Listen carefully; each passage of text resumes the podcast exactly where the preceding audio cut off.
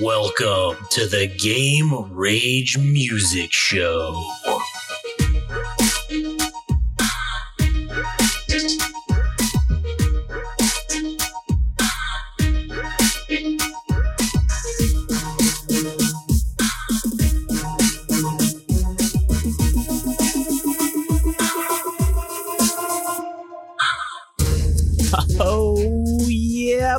Buddy. That's right. You heard it here. This is the all gas, no trash slash good ass music show, asterisk Game Rage Music, formerly known as Game Rage Music Podcast.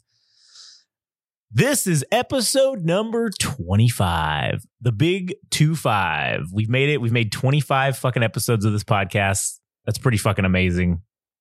As always, I'm Josh. I'm here today with Adam. Howdy.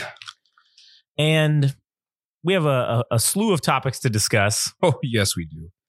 But, you know, first I would just like to take a minute to just jerk ourselves off for getting to 20 to, for sticking with doing 25 episodes of this show. And really, I- I mean, I'm terrible at math. So my accounting is probably off and we're probably actually deeper than 25 because of the music episode or the review episodes. I don't know if I actually counted those as numbers, but either way, we've made at least 25 episodes. So congrats on us. Even though we might be wrong on the math, we I might mean, be at 27. this this could be 27 or 28 but who cares we still if that's the case we've still at least made 25 and we should at least recognize and, and congratulate ourselves yeah. on on hitting that milestone i guess so anyways for those of you who've been around since episode number one we thank you for those of us who are just joining us on here today episode 25 or potentially 28 depending on how you do your math we welcome you and we appreciate you nonetheless so adam what what sort of trouble are we going to get into tonight Man. I almost don't want to talk about uh, Coachella, but since Uh-huh. it's one of it's one of those hot topics within music, yeah you ha- kind of have to. don't have a choice and I yeah. also don't want to endorse Goldenvoice either by just talking about it. Like you know, uh, we're not we're Yeah. not technically endorsing, but it's the act of speaking about them true and then also I, I may I may be a little bit compromised in that regard because uh, is it possible to shit on an organization but like the people and say the people have to do more with the organization than the organization does? Yeah, I think it- that's it- totally possible because, for example, not to name the organization, but the situation that I had with my car, I will shit on the the. It's the reverse. I will shit on the people who fucked everything up, but the organization as a whole, in general, is not the sum of these few shitheads that actually pissed me off and ruined my good times. Yeah. It's the and then there's people from another version of that. Like, I guess, because obviously, you know, we're talking about cars. So, from another dealer that they took care of me in, in another way.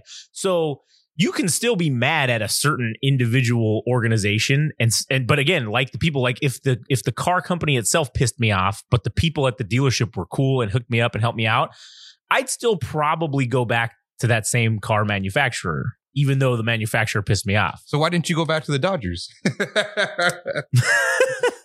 well, you see, because I think it's because I was a young and impressionable boy when that happened, and I think it just it just put a deep seated hatred for them within me. And here's the thing. Here's the thing, though, too, with sports teams, though, it's too late now for me. Even if I did truly want to go back, especially since they've won a World Series, I I can't. I'd be a bandwagoner, and I don't want to be seen as that. So. 20 fucking years ago when I made that decision to be done with the Dodgers and I switched to the Angels, now, luckily for me, basically like four or five years later, the Angels won a World Series. So that was cool. But I didn't join up with the Angels just because they won the World Series. I got in beforehand, just like with, you know, an, a music company or another corporation that I hate. Yeah, sure. Maybe I, you know, like a couple of bands that they have. So yeah, I can shit on the organization, but still enjoy the, the band. the bands. Just like again, I could still shit on the Dodgers, but still enjoy and like certain players that are on their team. For example, my uh, ginger brother, Um, that used to be. Wait, he's still on the team. Uh, Justin Turner. yeah, is he still on the team? no, Yeah, no, he's like. he's on. when- he was on the Boston Red Sox. Yeah, there you I don't go. know what his deal is. but but again, because he's my ginger brother, I support him and I enjoy him as a person, even though I hate the Dodgers. I can still support him, but not like the Dodgers. Yeah. Even though the organization's changed hands multiple times since that event has happened. But again, I'm I still hate the Dodgers, so can't go back. Won't go back. I'm a hypocrite. I know. all right. Well, anyways, Yeah, uh, Sorry for that so- sports talk. So on the subject of uh being compromised, possibly. So over the weekend, I was making my rounds of just starting to reach out to people for the Without Censored podcast, which you can listen to on rss.com, which links are available in my my bio, and I think True. it's also available on It's also on GameRageMagazine.com, and it's also available even if you don't give a fuck and you don't want to go to a website or look at Adam's Instagram, because God knows you never fucking do. You can just directly go to the source and you can go to any major podcast platform such as Spotify, Apple Podcasts, uh, TuneIn, Deezer, Deezer, uh, shit, Apple You, Music, you name it, it's fucking on there. YouTube. Yeah, you, it's on YouTube. So you can go there and just type in without censor. Yeah. And it'll come up. So you can listen to it anywhere. yeah. But anyway, so go ahead. You're making your rounds. making my rounds, starting to Put talk some- to people and figure out what our plan is as far as the future goes for future interviews. Yeah. Because I don't know, man. Now that I got this one, I'm starting to think, hey, we maybe, maybe we can meet, we can reach 12. Yeah. Maybe. Yeah, I think it's possible. I- I'm I'm believing a little bit. Uh, so this woman, this person, I mean, I already kind of tipped off a little bit. oh, great. Now they're gonna now the Google hounds are gonna be Yeah. who could he be discussing? Yeah, so I, I've met this woman pretty much early on in my own personal journey with music. It'll be close to five years. It'll be like four years and some change that I've met this person, and I've always talked to them in passing because there's they're always working events, uh, so they're always running around trying to figure out what everybody needs and stuff, and so uh, she works with somebody else and I know this person to a certain degree as well. And he he'd be good to talk to as well. But I just want to start with her because Yeah. um, I think I probably know more about the other person than this person. So I thought, fuck it, why not find out about this person first? Because we have less to go on. Yeah. And we can kind of challenge ourselves as far Yeah. as asking questions and see what we can pull out of her. And I would like to know her in that way as well, to just have a conversation at length. Because I mean, dude, she has she has some stories, and I'm just thinking we got to pull that out of her. So I hit her up, and I didn't really know what to expect uh, because I sent a pretty lengthy DM, as I quite often do. Yeah, as you as you tend to be quite long winded in the DM department. yeah. I mean, Hey, but you know what though? I can't fault you for that because I do the same fucking thing. And like, even though you know this person, I've reached out to people that we don't know that we have no connection with. yeah, And yeah, I I do want to try to make it short and sweet, but it's Mm. difficult because then you don't know me, so you don't know what it is we're about or what we're doing. So it's, I got to kind of explain it yeah. so that you kind of have an understanding. You know? and I think it'll get easier as we do Yeah. more interviews, more podcasts that they see uh the website or even the links available for the some of the podcasts that we do and just see the number of episodes that that we're committed Yeah. and this is serious and we do have something of a following in terms of uh doing podcasting but Shout back- out, get- shout get- out to the Belgians. yeah the belgians man i i need a paul heyman shirt but it's belgium I'm I'm with Belgium. I'm, a Belgium, guy. yeah Hey, you know what, man? That might be one of the first shirts we have to make. Yeah. Uh, so I reached out to her and I didn't know what to expect because I saw, uh, man, as as as many of you experience on Tinder or any kind of dating dating uh, app, you see the scene in red little indicator thing, Yeah. the text itself, and you just like, fuck, this is not going to go well. Yeah, when you've seen when you when it says seen or read and it's been over 24 hours, Or, you just you can yeah, just or even write an it hour, off. dude. Yeah. Just forget it. Honestly, even if it's it. been more than an hour, yeah, just write it off. You're done. You're not getting in. Yeah, because I mean, it's uh, what is it? Is it diminishing returns? Like the more times the the more time That passes. between the, te- yeah. the text or the message, if the person even decides to respond at all, the more time that it passes by, it just seems it's less likely that they'll respond So Yeah. I was already worried. I was thinking Oh man. 30 minutes has gone by, an hour. I think I think it was probably closer to an hour when she actually responded. And uh, I saw her response. I'm like, okay, cool. I got an answer, and it was a good one. So, uh, Oh yeah. well, maybe that hour was was going and looking at what we've done to see if we are serious or legit or Yeah. not just bullshitters. Yeah, and I started with, hey, we interviewed this person that runs the label side of uh, a label Yeah. or the management group. Both the management. She's done management and she's done the label side of Yeah. And that's Lana Mack, who was the first interviewee that we had. Yeah. Yeah. So she knows that we're serious and this is not a joke. We got, in, in my opinion, somebody that was a juggernaut. And for someone like herself, it could be very much akin with Lana Mack that I see her the same way. So, Yeah. so she's down to do it. I'm very excited. This is somebody I'll, I'll give a little bit of, a little bit more breadcrumbs, little Yeah. Little M&M trail. Little, tr- little trail for before, them to before follow we cra- yeah, before we trap you in a cage and and make Dude. you listen to the podcast. and and put you in slavery like the Palworld video game that Oh. everybody's playing, the Pokemans, yeah. Yeah. where you can create a factory and have Pokemon and humans. You could capture humans in that game. Oh, you can't, dude. I just started playing that. and it's cool. The only you know what gets hooked me was the literal description said Pokemon with guns, and I was like, yeah, I'm in. Sign me up for that shit. yeah, they have guns and everything. Uh, speaking of Pokemon, there's there's a Pokemon or there's a Digimon that's just all guns. and its wings are fucking revolver. It's fucking great. oh man, that's awesome. it- it's called Gundramon. Is oh, it that's that's dope. as if it, that were any bit clever on their part to to make a Digimon? They're so like it's such a low IQ thing for Digimon just to be called directly what Yeah. what they are. At least at least Pokemon, there's a little bit of cleverness. There's a little bit of wordplay with Yeah. Squirtle. It's like Squirt and Turtle. Yeah, yeah. But anyways, besides the point. Yeah, so this woman works at the Fox Theater Pomona in Pomona, California. Yeah. She uh, is an events manager. Hmm. And I'm very much looking forward to interviewing her so we can just kind of get the scoop on, you know, what the course of her experience is. Cause I I already started digging. oh man. I, already started doing some private private eyeing. I, I just uh so she didn't initially start out being involved in music. So yeah. Two for flinching. Get him. Get him. yeah, two for flinching. Yeah, Fucking dog, man. yeah. Duke, Duke. I don't. You you picked. I, I just went to go reach for my phone, and he he must have thought I was gonna whack him or something, and he just fucking like like I was gonna just beat him to death. yeah. He, he goes away. So yep, nope, two for one. Uh, so yeah, I did the homework.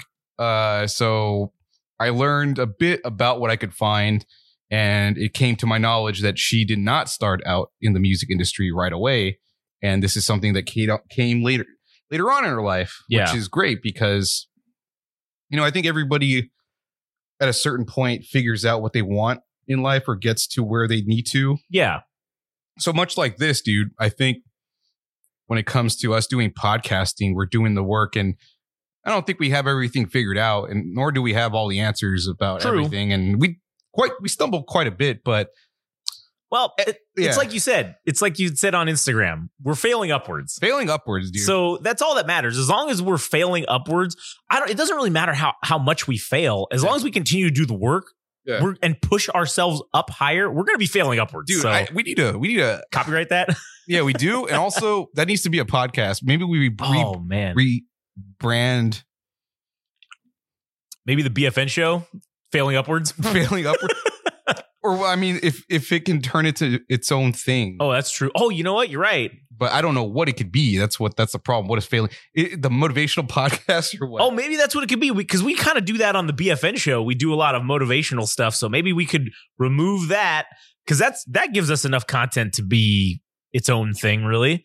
So maybe that maybe that is the the failing upwards podcast, the motivational just- podcast. just- I don't know. I like it. Yeah. And then we could just sit there and yell at people, and like Yeah. they could send in what they want to be motivated about, and then we could just yell at them to do it. yeah. We could be Tony Robbins minus the six foot top, six foot seven stature and Yeah, Frankenstein build and and, you know, minus all the money, obviously. But yeah. He's But, you know. he's terrifying. Yeah. I know we keep getting sidetracked, but yeah. Anyways, this woman works at the Pomona Fox Theater, and again, or the Fox Theater Pomona, Yeah. and uh, she's very cool. And again, I've talked to her in passing whenever there's events going on, and she recently did a festival that was called the Color Haiku Festival. I'm giving, I'm giving you pieces. I'm giving you breadcrumb, breadcrumbs. So if you end up looking that up, it's it's a festival that was specifically about the people that are the artists, not music related, but the graphic design for poster art Yeah. centered around that. I'm just thinking, this is fucking awesome. This is giving the people you probably don't hear about. And fuck, dude, it's even harder to find about, find out about those type of things even on Instagram because those people don't even get the credit to begin with or they're not tagged most of the times. I found people that I enjoy that are graphic designers that make poster art, but you have to look, dude. You have to fucking look. And she already knew all these people or Yeah. she knew most of these people. And I thought that was uh, quite a thing to do because as far as she knows, there's been things like that poster art collection in, on the East Coast, but as far Yeah, as yeah. Here on the west side. not not not Nothing. at all. So Hmm. So it's kind of a unique event over here on our scene, I guess, for lack of a better term. yeah. So I'd just I'd love to talk to her about that and how it all came together. And also I I want people to hear about it so that they make it successful and they attend and you know it continues to grow and it turns into a whole fucking thing. But again, it, it wasn't as though she was in the music industry to begin with. It True. all kind of happened over the course of her lifetime that maybe she just developed the right skills or maybe the right the right experiences Yeah. that she put everything fucking together. Right. Maybe like Lana Mack, where didn't have all the answers, but for some reason she ended up Eventually figured it out. Yeah. I'd be interested to hear, just like with Lana, what got her to this, you know, to this point.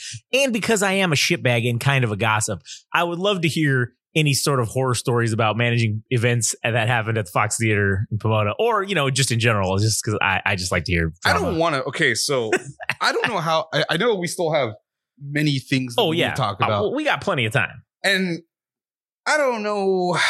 I'm not trying to stir the pot or anything or to be controversial, but I understand that women get treated a certain way Differently, differently, Yeah. for better or for worse. right? But I'd be curious to find out if she's ever had any personal experiences that were not good as far as professional relationships hmm. go Yeah, where she's you know somebody said hey you do this and you do a favor yeah. Hmm. Or some weird situation that you know it's not right Yeah. but you can't really say anything or or you're just like ah, i don't know but especially and it's hard too because if you feel like fuck man i'm just a cog in the wheel i'm just trying to move up it's like fuck do i do i do this? Yeah. Do i really have a choice? Yeah. otherwise maybe maybe my career goes nowhere. Yeah. So it's a, it's a rough situation to be in. Yeah so i think maybe because you know the numbers dude. I think one in three women will ev- eventually get sexually assaulted in their lifetime. Yeah in some way. In some way. Yeah. So it's like i don't want to ignore that. No i don't think we should either. I think it's an important thing to talk about. So i thought, and you know what? It's it's a very important aspect that shapes a lot of women's outlook and a lot of their trajectory and how they deal with that and how that affects them you know? Yeah i mean i don't want to sound like a dickhead but um maybe I am a dickhead saying this as a man, but you know, I mean, I just I just feel like that. Yeah, it's an important thing to talk about. Yeah. And I'm, I'm it's not for the sake of oh we're trying to pull this for to do numbers or to do- whatever, to, yeah. to do numbers or anything like that. This is just to say, hey, this is how it is. You Look, get you not- do yeah. Not to be self deprecating, but n- nobody listens anyway, so it's not, it's not like we're gonna get huge ratings off of something that could be considered controversial. yeah. This is just because it's hey, this is part of your story, or it's part of someone's story. Like this is the reality of getting in the music industry Yeah, is that you get treated a certain way. differently. Yeah. And uh, I think I think that's worth talking about. Maybe. Absolutely. And also, I mean, she's j- juggling between being a mother and also doing all this stuff, and it's time consuming because I remember Yeah. her telling me about how much time it took to set up the whole the whole uh, festival thing to have the uh, these walls that the artist can pin or clip their art They- to. yeah. So she, I mean, she was doing that all hours before probably the event started. and Probably maybe Shit, got days hours. probably. Yeah, I mean, she's probably doing it. Probably did it for who the fuck knows how long, and then leading up to the event, probably didn't get any sleep or whatever. But and that Yeah. that's with the fact that she has children. So True. Plenty to talk about. Plenty Oh to yeah. talk about. Oh yeah. Playing. I'm, I'm looking forward to it. And so, anyways, if you internet sleuths out there, figure out who it is. Do me a favor because I think this would just be funny. Send her a DM and be like, "Oh man," or a comment on something. Say, "Oh, I can't wait for you to be on the Without Censor podcast." That sounds creepy. No, don't do no, that. come on, it's funny. oh man. whatever. I- Fine, don't do I don't know, man. I understand that women have had experiences with men that are unfavorable, Uh-huh. But damn, dude, I'm not one of them, man. I'm not one of I them. I mean, that's true. Because you know, it's like once a woman has experienced that. Uh, this is probably more of like a BFN topic, Sure, maybe but everything's suspect after that. Every yeah, dude every, is suspect. nobody. No, I mean, I don't think anybody can. Anybody that grows through something like being groped or being catcalled or something, your perspective of men probably changes. But I'm not one of them, man. like, True, neither true. are you. Hey, listen, man. I- My wife went through the same, a similar thing, and and I had to undo a lot of fucking years of trauma and damage. That I'm even here, going on 11 years later. I'm still trying to undo that damage because I'm not one of those guys. I'm not the shitbag. But all it takes is one bad asshole to fucking ruin it for everybody else. and and you know, it's not uh how do I phrase it? You that wasn't your damage. Like that Correct. was that yeah, was, no, that it wasn't wasn't. what I didn't you do did. that. yeah. Now you have to amend all that. Right. It's like fuck, dude. And because I love her and care about her, I will do that. Yeah. No fucking questions asked. Yeah. and it's yeah it's hard it's hard but you know you get through it if you really care about somebody you'll get through it and that's what sucks is a lot of dudes that are shitheads are not they would have just walked away Yeah. and just been like oh i'm not dealing with all this shit Yeah. So well, we went off on a tangent. yeah we did But uh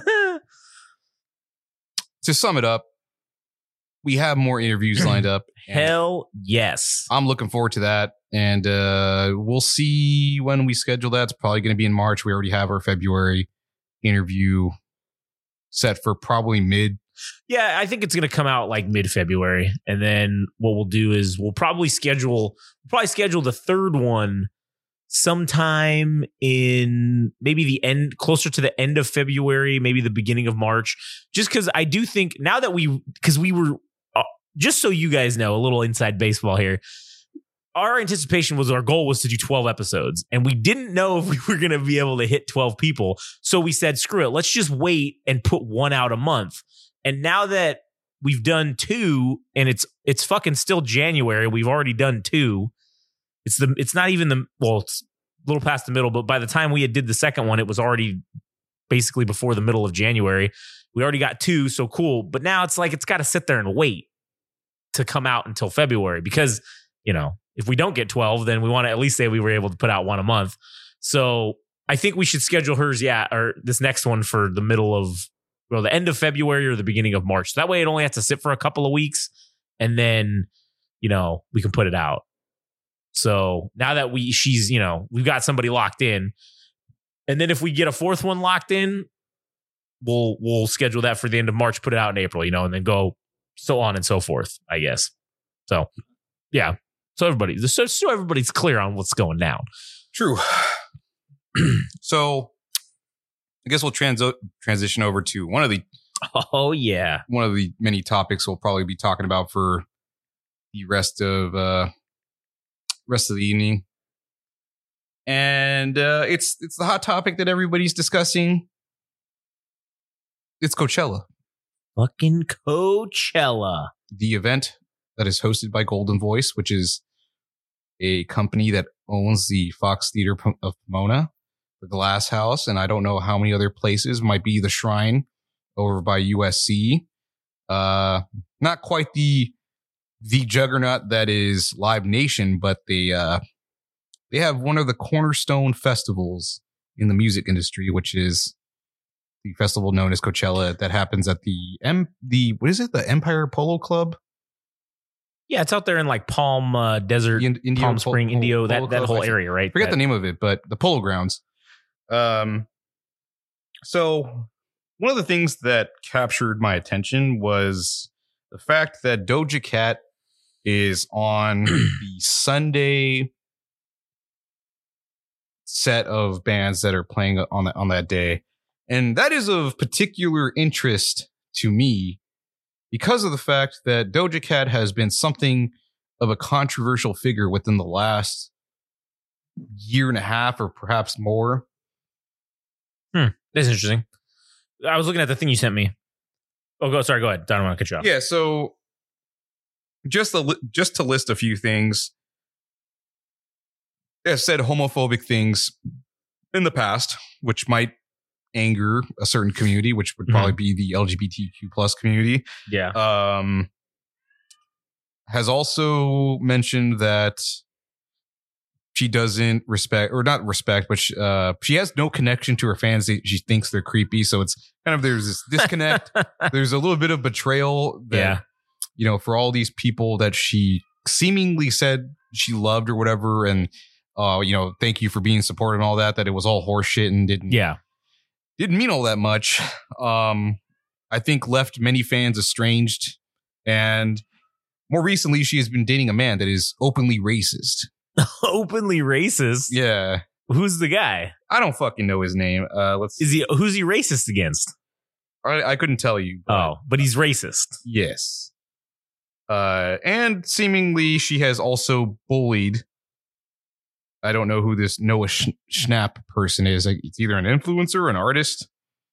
Uh, let's see. Let me let me just peruse this article just to make sure that I know what this person uh what this person is. I hope it's a musician because I, I imagine it probably is. So while you're doing that, one of the things that I, I kind of see, so uh, obviously their main headliners they got are Lana Del Rey, Tyler the Creator, and Doja Cat. yes. But so like they're each doing uh two two days a piece. They're headlining two days. Yeah, and they're two- both the same days. So like Lana Del Rey's on Friday, both Fridays. Tyler the Creator's on both Saturdays. Yeah. Doja Cat's on both Sundays. So are they trying to? You know how WrestleMania does the main of like the main main events on like night two or whatever. Right. Are they trying to set this up since they're like a seven day event or whatever it is? Oh, there's multiple, there's multiple main events, and they're going to perform on multiple nights. So it's it's the draw of oh Lana Del Rey will be here Friday, both Fridays. So do you think that all Lana Del Rey type esque music that they could see as being oh fans of her type that would like other music like it will probably play on those days on both Fridays. Then fans of Tyler the Creator, oh anybody they think that would be a fan of a band that's smaller, oh we're gonna have them play on the two Saturdays. And then obviously anything that's similar to Doja Cat or they think her fans would like, they're going to play on, oh, we'll put them on both Sundays and then maybe maximize our returns and get people to want to come back again because they're going to say, oh shit, if you just bought a ticket for, well, can you can just buy a ticket for like the day, right? You don't got to buy I don't think you have to buy uh, the whole event. three day weekend. Yeah, you could just buy like one I day. think you can buy one it's ticket. a la yeah. carte, if if you will. Yeah. Which that's probably smart because then, yeah, if they're going to do that, shit, you could maximize your your profits and just get everybody to come. Oh, hey, they had stuff that I liked that I showed up for. All the other stuff was similar to something that I would like, so they'll get you to show up. And then also, oh, did you finish? Did you find that before I? yeah, so this person is an actor. Uh trying to see what their thing is. I don't know what I can't find like why she was Yeah, bullying accused of bullying Right. this person. So I can't find that, but something of a controversial figure sure. Yeah, in the last couple of years, year and a half, I guess. yeah. Hold hold it down while I go find out what the fuck's wrong with the cat because the cat keeps meowing, and I'm sure you can hear it. All right, yeah. Anyway, I think she's. I think the cat is in heat. I, it sounds like I it. think she's in heat because she keeps looking outside because there is another cat that, Mhm. that's been fucking wandering around, and I need to just I need to get rid of this other cat because I think it's a male, and I think she wants to get she wants to bone. Yeah, I think she wants to fuck. So I need to When when do- when are cats um fertile? shit. I think it was after like nine months. There for like uh, once they're like they're ready to go. So that probably ballparks how old she is. Like, or did you guys end up finding out? Oh no, yeah, we still have no idea how old she is, but I mean, I would say that she's because shit, we've had her for three months now, or in the house for well, I guess maybe it's like two months, and she hasn't. This is the first time she's been fidgety like this, so I imagine Oh God. it's probably the maybe the first. I don't know the first time that she's been like this. I don't know. feel like she's going up, and then as soon as she comes down, she's gonna see me and And she's gonna want to jump on you. Yeah, Yeah. probably. Well, no, she hasn't gone up yet. She's still still chilling. fucking around. She's big chilling. Yeah. Well, now she's down up. Now she's down here. Oh, anyways. All right. So All right. sorry. Back to the Yeah. So topic at hand. I gotta say, man, for as much controversy that has been surrounding her, Yeah. it makes me curious to find out if the reason that they booked her is because whether people feel a certain way about her or not, um, being a stan, Yeah. a very passionate fan of hers, or Right. being a hater. Yeah. She's been circulating the new cycle. Right. So I'm wondering if the reason that she's at the top is because is it really her time or is it because they're trying to capitalize on the drama surrounding her? Oh, I definitely think it's for the drama because again, as as we've discussed here on many occasions and on multiple other podcasts, controversy, creates, cash. Yeah. A hundred percent. That is a fact. Yeah. and this is this is a prime fucking example of that. Because whether it's good or bad, it doesn't fucking matter. It doesn't matter. It doesn't All that matter. matters is it's controversial and people will tune in or show up to see it. Mhm. And that's all you need. So yeah, this could be a reason why. Because look at the other two. Okay, Lana Del Rey, definitely not controversial. Definitely, I- don't want to say this to be offensive, but I would say typical. uh Box wine girl. pla- Yeah, box wine. Well, that she's like plain white bread. It's Yeah. safe. You you know you're not going to get any issues with that. um, It's popular. Everybody likes it. Not spicy at all. It has no flavor really, but people like it. Uh, okay, so man, I'd have to. I, I don't know about Tyler the Creator, but I think he's just kind of a dickhead a little bit. just you know, general. He just says weird shit, and okay, so there's your like middle of the road kind of weirdly somewhat. yeah, and everybody finds guy. it endearing and stuff. Yeah. so it's not. But he's it's not. It's he's not the enough. Yeah. he's the controversy that everybody enjoys because Yeah. they think it's funny or they think he's crazy or whatever. Yeah.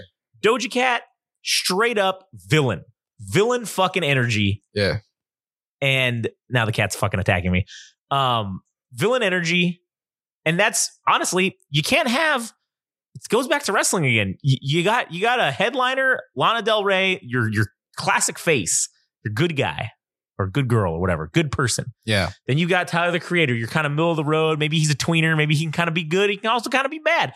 You got your Doja Cat, Full straight heel. up, full heel, no fucking regrets, full send on being a bad guy Yeah. and has fully embraced that. Really, Turned against I, would say fans. I would say to her benefit at this point. To, to her benefit, I mean, those that want to stick with her are brainwashed enough to to buy into the Kool Aid, yeah, and those that aren't are going to go to the festival and think, "I hate this bitch. I'm going to go see her anyways." And yeah. that's I'm gonna the- boo. I'm gonna go and I'm gonna That- boo her. That's where Goldenvoice and AEG come in winning because they Yeah. bought the ticket, and yep. that's that's And the you bottom- showed that's up. The that's the bottom line because because Goldenvoice said so. yeah, I mean that's a true story. Yeah. So, ow, don't bite me, Jesus. yeah, dude, she must be in heat, man. I think so. And then Uh, when she's playful, she's very much where she wants to like kind of bite. Like she does the play biting. But like right now, she is attacking the shit out of my jacket that I'm wearing, my my what is Yeah. it, short sleeve hoodie. She is just lighting up the sleeve. And when I put my hand to like try to pet her and stuff, she's just like "Arr, arr, arr," just yeah, she's fucking heat, gnawing man. on it, man. But keep keep uh, keep her in check, Duke. yeah. This is the one time you get to you get to fuck with you're, her. this is your your cannonball. We're, we're directing your whatever the fuck is going on with you and why you got beef with her. I don't really know. Yeah, but you can uh you can be settled. So, anyways, uh, all right. So yeah, so yeah, I do, th- and then also, and then we have the wild card, which which uh, this this really pisses me off. Why? Well, okay, no doubt, obviously coming back, Okay. this pisses me the fuck off. Why is that? Well, it pisses me off because it's it's this is akin to the whole Blink 182 to all these fuckers coming back and then wanting to charge crazy money, right? I don't know how Gwen Stefani's career is going on her solo run. I, at this point, I honestly don't even really care. But the fact of the matter is, oh man, guess who's coming back to Coachella, you guys? You can only see him here at Coachella. It's no doubt taking fucking advantage of us millennials who never got to go see No Doubt, who maybe didn't have enough money growing up or didn't have parents that wanted to support us in the, the bands that we wanted to go see and like, which is, I think, a common theme amongst us millennials. Our parents did not understand our music and did not support us at all in listening to it and being any part of it whatsoever. So, Yeah, man. Hootie and the Blowfish. Why didn't my parents get it, dude? so they didn't get it. And so we didn't get to go see that shit. But now guess what? We're all in our 30s and we all have money. And fuck, they're gonna they're gonna fucking take it for they're gonna nickel and dime us for every fucking penny. All these nostalgia acts, I fucking it just infuriates me. Because you assholes haven't been around for 20 fucking years. And now all of a sudden you guys want to come back around and, hey, Malay, everybody who loved us and didn't get to see us, how about you pay us money? Now, sure, granted, I doubt that they're directly Doubt? involved. Yep. I have no doubt that they're not involved with the process of pricing it all. No. But I know where this is going to lead. I'm not an idiot. This leads to a new, no doubt, fucking tour. Yeah. And guess what? They're going to blink 182 us. It's going to be $500 for Oh, fuck yes, it is. And guess what? These dumb fucking assholes. The bands and the companies and the record labels are not also all to blame here. We are also to blame because we are paying the fucking money. Yes, we're stupid. If you fuck faces would just not go, just don't show up, just say, you know what? I'm putting my foot down. I don't care how bad I want to see them. And I once in a lifetime, nope. If you don't fucking go, I guarantee you, A, they will probably never tour again, or B, if they do, they're gonna realize they fucked up and the tickets are gonna be a lot more reasonable. Yeah. So they're fully not to blame, but they are mostly to blame. The fucking uh, the bands and the organizations that are putting them back on tour and charging these prices. Yeah. And again, just like with the Blink One Eighty Two thing, yeah, I'm I'm I don't think that they actually have a a hundred percent say in how much ticket sales are going for. However, if they were to say, "Hey, man, we don't appreciate you bilking our fucking fans," I'm sure they would lower the prices. Because guess what? the Taylor Swift shit, dude. Oh yeah, That I mean, people are paying heaps of money, Oh. and then the side effect is also that the hotels to go see her on oh tour. my god, that's the other thing. yeah, It's just like the chain. it's just like in Vegas. Whenever there's oh, it's thirty three dollars a night to stay at a fucking one of these hotels, the cheapy hotels, right? But then the second there's an event or a convention, oh, now all of a sudden it's one hundred and sixty dollars a night. Get the fuck out of here, you know? yeah. Um. So I think I think uh Coachella is probably known at this point for doing something like that, bringing a legacy act Yeah, out of retirement because maybe the money's right. Maybe they got the booking agent to negotiate or something. And no doubt probably has that arrangement with one of the larger oh, I'm sure they do. agencies that can afford them Wow. the, Whoever's the means. managing Gwen Stefani as a solo artist, I'm sure is doing this Yeah. deal for no doubt. I'm sure that's how this happened, and I'm sure.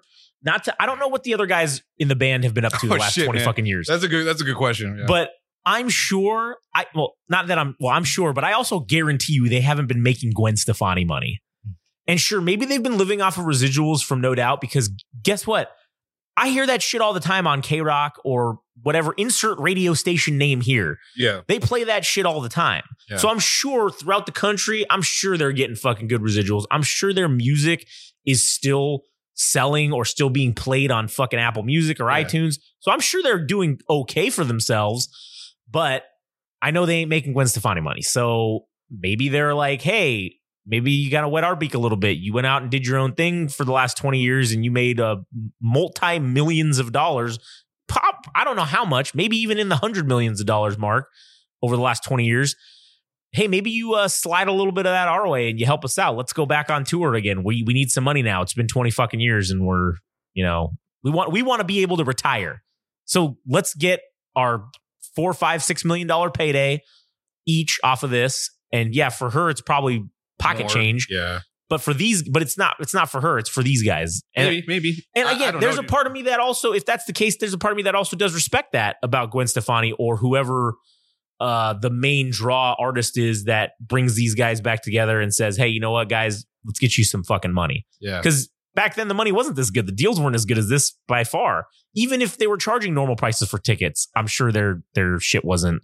The deals were not as favorable for artists as they are now, as opposed to back then.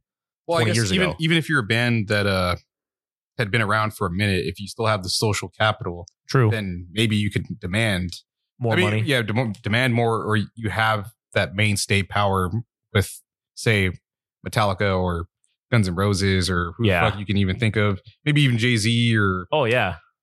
those guys. If they went on tour, they probably still Oh, still break it in. Ga- Kanye. I mean, I don't Oh, even yeah. know the last time he's did a tour, done, done a tour. Oh, who knows? Well, I mean, he's going to put out a new uh, album here soon, so I'm sure that's going to result in a tour. Yeah, Maybe even playing at the next Coachella, perhaps. yeah.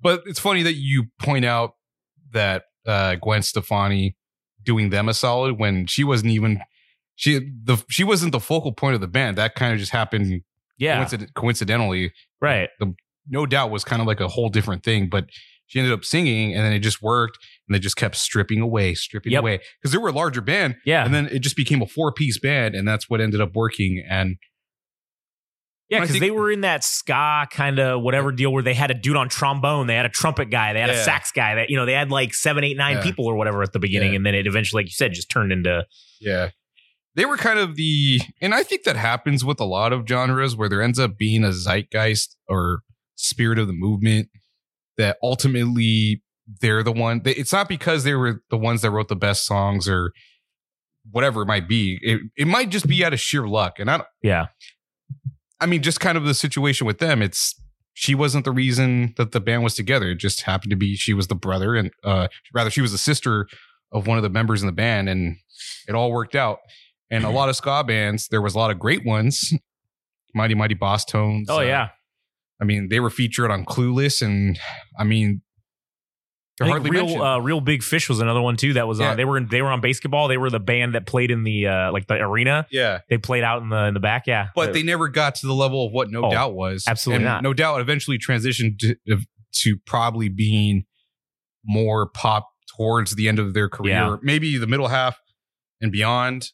But they had relics of what they used to do before. But they they lived beyond oh yeah, that decade, the '90s. Green Day, the same thing. There was a bunch of punk bands in that whole era, and there there are I would say tiers of what success looked like for some of those bands. AFI is probably maybe A list, A Yeah. list, but Green Day is they're S they're, tier. they're the outlier. They're, Yeah. the, they're the S tier. They're they're the ones that made it. They're the ones that got the Grammys. They're the ones. No doubt is one of them. Yeah, Uh, but that it's just weird how that situation happens. Anyways, getting back to Coachella thing. Um, so I think in the first Coachella, if I remember correctly, because I actually watched the documentary about Coachella, Uh-huh. that I think they brought back Jane's Addiction. They were the reason that Jane's Addiction came back for a show. Was- was for it 'cause- Coachella. yeah, because it was it was like a reunion thing and they've been gone for a good minute. So I think maybe I haven't been paying as much attention lately, but I think they're probably known for that at that point. That they're that's probably one of the places you can expect to see maybe a band. It's like the Royal Rumble, dude. yeah. You're like special guest appearance by somebody you haven't seen In You're like- fucking ten years. in 10 years or tw- 15, 20 years, and you're glad to see them because Yeah. uh, maybe it means more music. I mean, shit. Imagine, imagine if Coachella said they were going to have System of a Down. Would that Oh. plant the idea in people's head that, oh my God, we're going to get music or some shit? Yeah, I mean, Jesus, that that would sell gangbusters. That would be, and see, that's the other thing though. I don't know. I don't know where those guys are at in terms of. I mean, they all did pretty well for themselves. I feel like even after, um, what do you call it? Yeah, Daron broke up. Daron and uh, the other gentleman when they made Scars on Yeah, Broadway. That was And, pretty man, cool. Scars on Broadway was fucking good, dude. Yeah. I enjoyed it. And yeah, okay, granted, sure, it didn't have fucking Serj Tankian singing on singing like the vocals, voice. but I like his voice. I thought it was great. I I own that fucking album uh, Yeah. that they put out, the Yeah. one the one album that they did. I think they did They two. did two, yeah. But I, they fucking great. I enjoyed them. I supported them, but eh, whatever. I guess they fizzled out or they made their money and they're like, eh, whatever. Fuck it, yeah.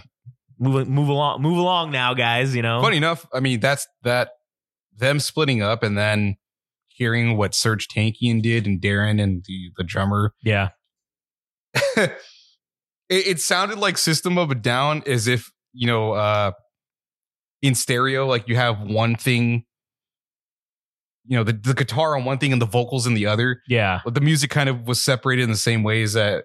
Like oh man I love Serj Tankian but like it's missing the instruments uh, of System of Down, and you listen to Scars on Broadway. right. Like, oh, cool! Like we got Daron doing vo- or vocals and guitar, Yeah. and shit. But it, I'm kind of missing Serj Tankian over here. So it's, yeah, yeah, it was weird. it was. It was a weird dynamic. Uh, but getting back to Coachella itself, man, I really thought, okay, now we're on the subject of bringing back old acts.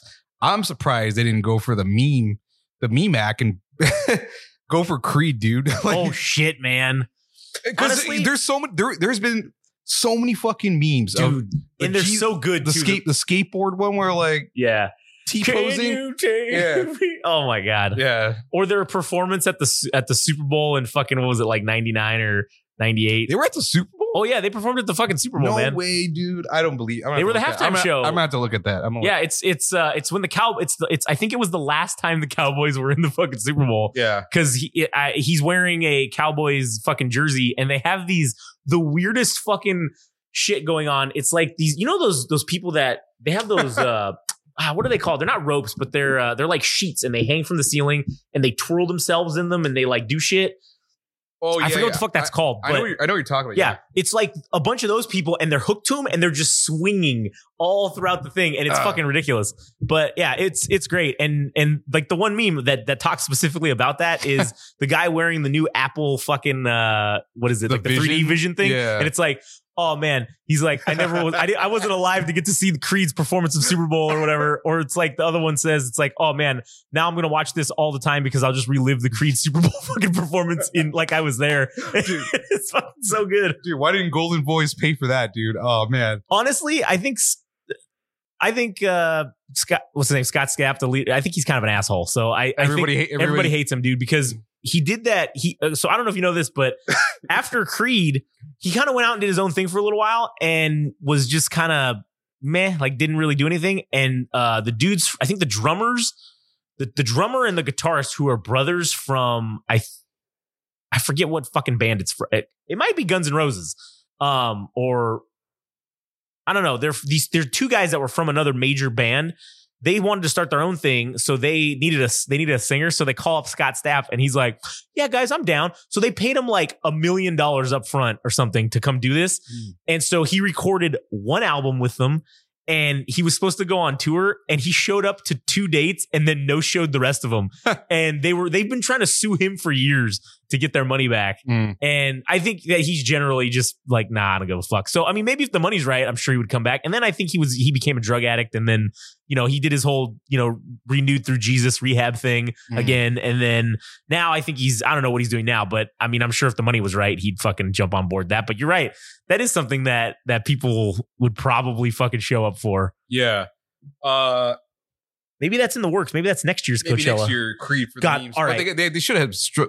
They should have struck while the iron was hot. True. Right now, I'm calling it. Next year, Creed Coachella. eh, fuck, it's gonna be Creed, one of the headlining with bands. arms wide open. Yep. Oh man, it's gonna be so great. If it if that happens, Coachella should just send us a free Dude, pass to go see him. I hope there's a meme moment where everybody starts T posing. Oh, that'd be so great. I would love to see that. That'd be awesome. That'd be a true Coachella moment. right That's there. true. That's true. Uh, so thinking about all this, the roster of Coachella itself, I don't know. I am apathetic towards it Yeah. on the whole. Um, Well, I mean, just even their headliners, right? I'm not into fucking Lana Del Rey. I, okay, no, I do love these Sure. artists, but yeah, I just I'm like this is kind of boring. yeah, it's it's. Eh. I mean, who's the other dude? What are our uh what are our mid card acts? Is there anybody of note? Any, What are- what any are- decent mid carders coming in, or maybe even some new bands that haven't been around on there Uh, getting okay. the nod? Okay, Militarie Gun. Okay, I like them. Military Well, gun is at the very fucking bottom. Hey, but you know what though? That's something considering that I mean, they made it. they. Uh, yeah. For Cosmica, Okay, one of the artists that they manage is the Red Pears. they're gonna be there. they're going to be there probably for like the second or actually I don't know how many years they've been there in a row. Oh, but okay. They're they're going to be there. See, this is the one I don't get though. So they have the Blur, who you might know for Damon Albarn of the Gorillaz and Okay. Yeah. the Good, the Bad, the Queen, and obviously the Blur. Uh, but they're not the headliner for that for the Saturday, which is Tyler the Creator's Are they under the, the They're just undercard? They're just under them. Yeah, they're, so they're probably going to be the second to last band. I'm thinking, the Blur probably have more of an. Or maybe I'm being delusional. I, I think I'm probably being delusional because maybe Tyler the Creator is a worldwide artist, and so the Blur, but also they're Well, kind of old, on the older yeah. side. Yeah, yeah, You got you gotta you gotta realize who the draw is. yeah. Who's the main fucking draw on that on those days? And yeah, it's probably him, probably Tyler the Creator. Uh, so one man I'm really happy that they ended up getting for. Um, I'm not sure what day it is. I can't seem to find it because the when when they when they post this on Instagram, the font is already so, like small to begin with Ah. because they got to list off all Yeah. 30 bands or whatever the fuck is going on for each day. But there's this band I love, which is I think it's Afro beat, Afro jazz type of music. They're called KOKOROKO.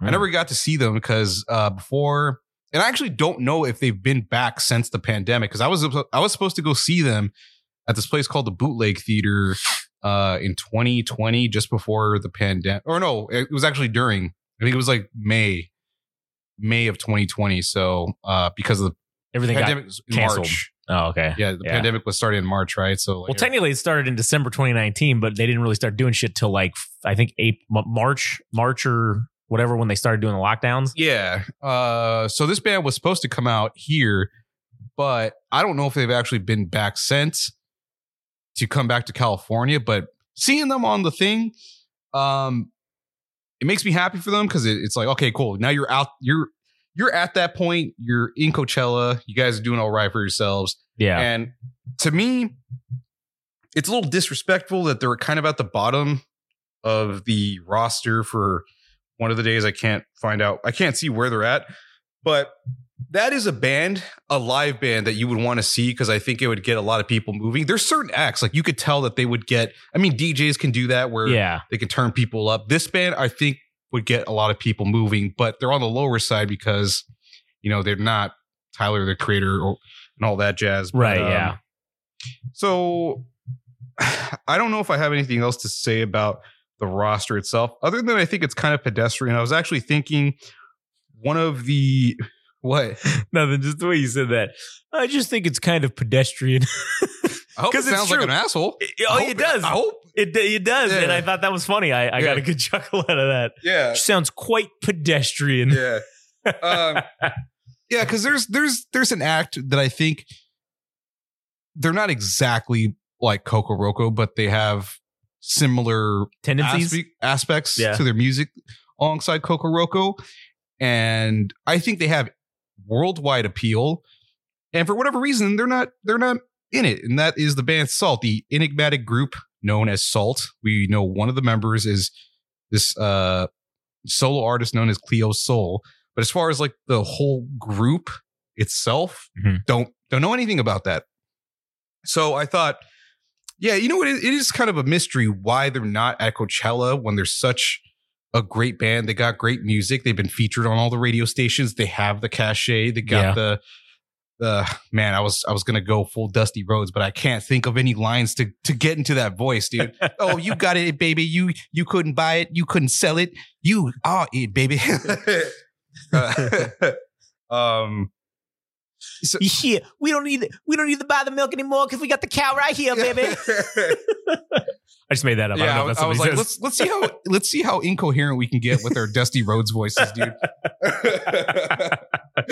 like we could literally say jargon and maybe it might come out as a good promo. Hey, Randy Savage did, dude. Hey man, it could work. Yeah. So uh this band SAULT, I mean, I wanted to see them this year on the lineup, but it didn't happen. I'm thinking, dude, it would be one of those things that can uh Coachella itself can hang their hat on to say they have all these great moments in music and Yeah. to steal that from every other promotion, every steal that from Live Nation.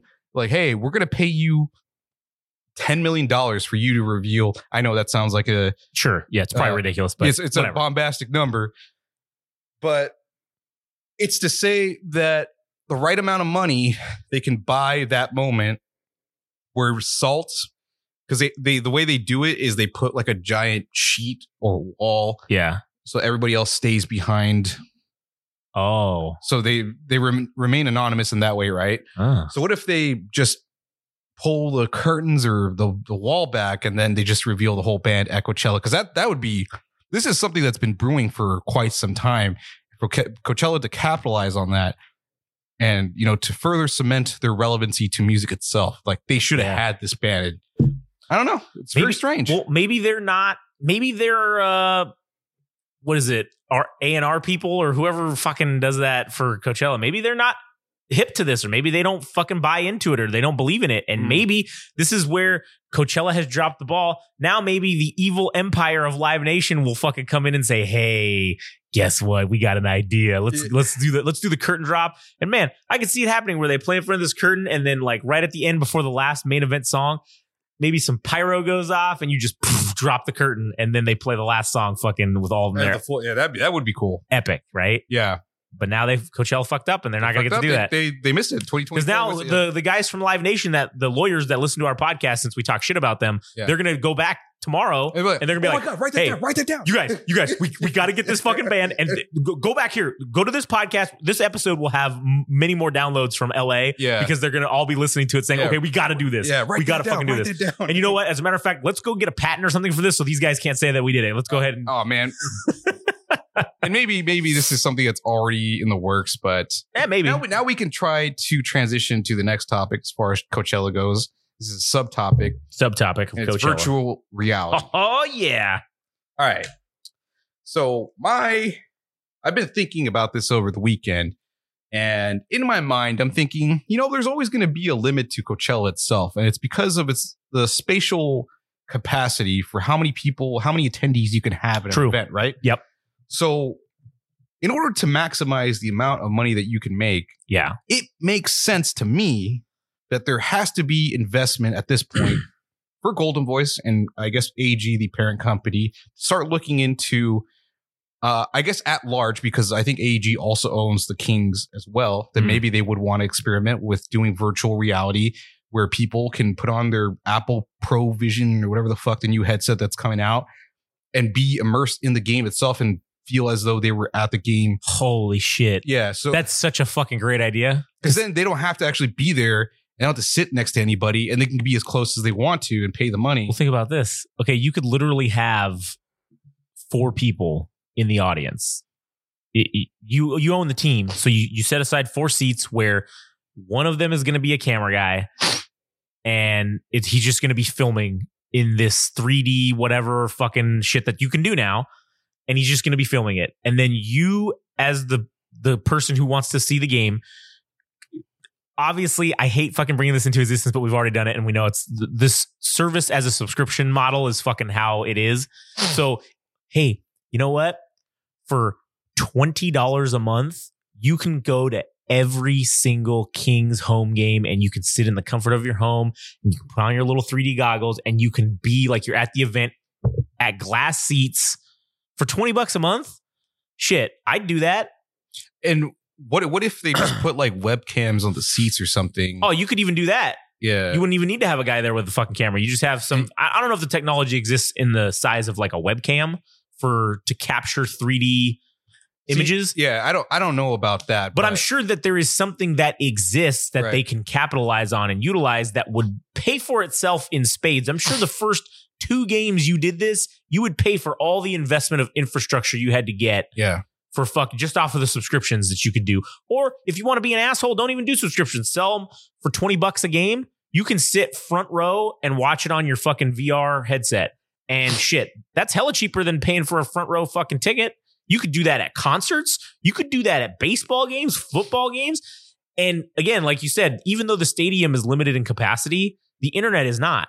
So your audience, because again, maybe not every football team or every baseball team, but okay, the big ones. The big ones, yeah. Okay, the Cowboys. There's so many assholes that are Cowboy fans that don't live in fucking Texas. You'd be capitalizing on making them fucking pay money to sit there and watch a game.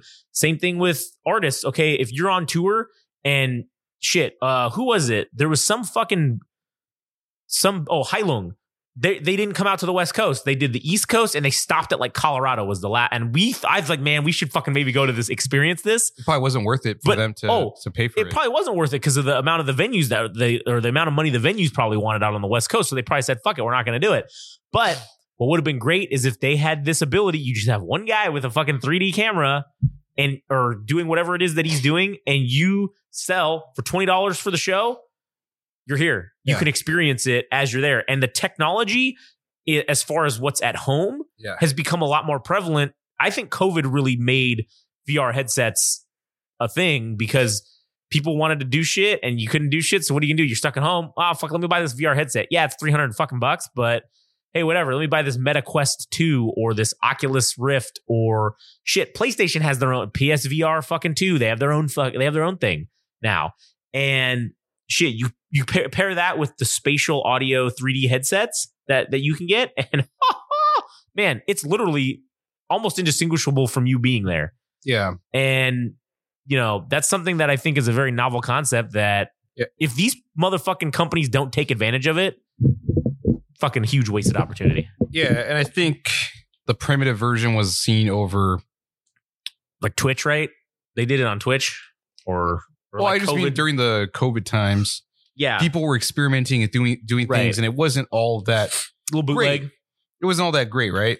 Yeah. But now it feels more likely than ever because it seems that there is a big push for VR, and I think that's the next step for Coachella is expanding possibly towards other countries to have the brand be in other continents. yeah. And also, because yes, I do understand that they have the live stream for the event itself, but there's still a point of detachment that you're not there. You're like you're not immersed.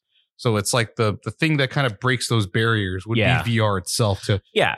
And we're getting into this. Uh, obviously, our t- technology is transitioning into this, uh, for lack of a better term, the Ready Player One type technology where you are in the shit, you're immersed in it 100%. And if you you have enough money, you can essentially be there in the game or in the event or whatever. yeah, And I mean, honestly, with with them doing these events and the pandemic just proved you don't have to have people come to an event to make money. You can do shit in other ways. And this is another venue. Now that people are still coming to the events, well, all the people that couldn't get tickets, oh, guess what?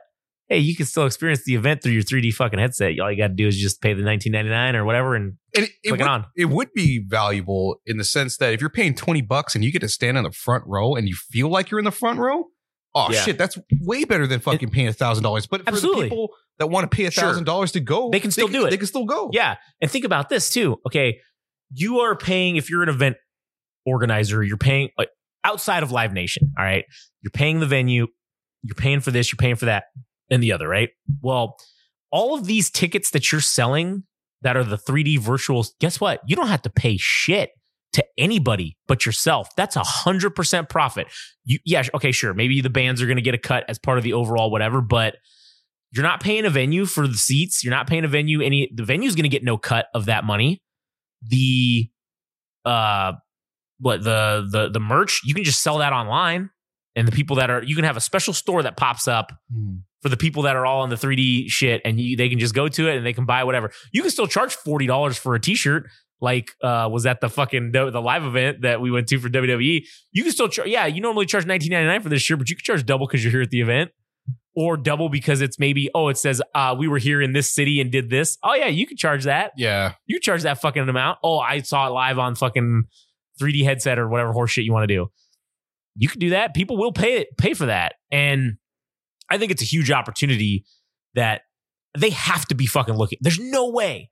There's no way that they're not looking into this. Yeah. Quote quote us when in the future when we said all these things and it, it actually fucking happens. And I just just for the record, if someone from Goldenvoice or someone from Live Nation or somebody actually listens to this and then goes and pushes it, I don't even want any money.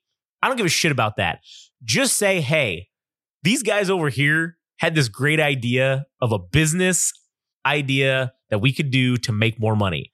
And fuck, for some reason, nobody over here thought about it. So just give us the credit. We don't even want any money. Just say, hey, these guys, just, just shout us out a couple times. That's all we need. All Yeah. we Just wash our balls. yeah, wash your balls a little bit. We don't need any money. Yeah. We're not dickheads. But man, such a fucking great idea. Such a vast amount of money can be made. Also, I think it'd be so to to apply this to on the greater scale. Yeah.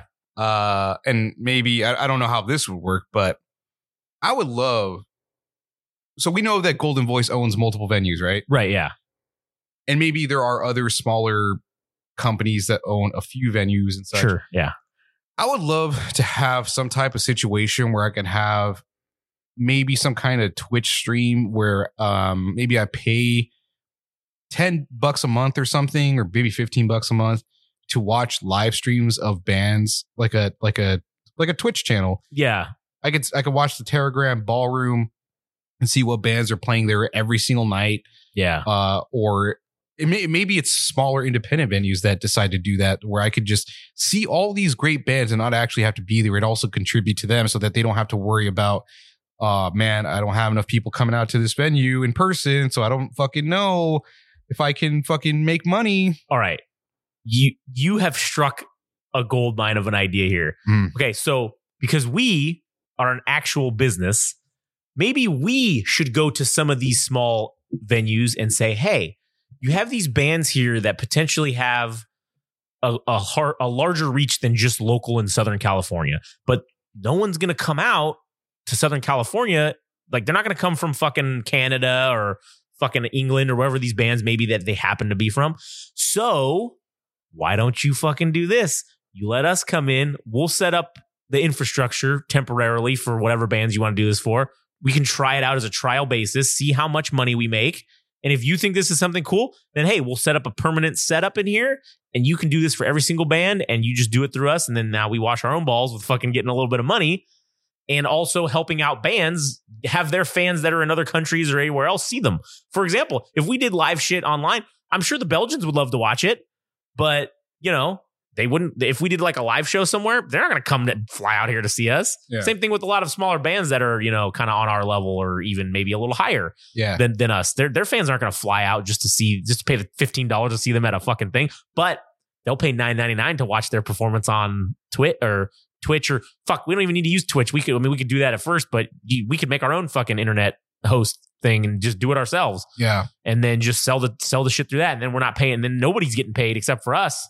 So and then obviously the bands get a cut and stuff, but yeah. I don't know how, I mean, I'm not even imagining like the legalities of all Sure, that yeah. shit, but that's just, this is all kind of nebulous and just throwing shit out there. yeah, for for the sake of throwing shit out there. Yeah, yeah, you know, coming up with original concepts. But yeah, go Yeah. ahead.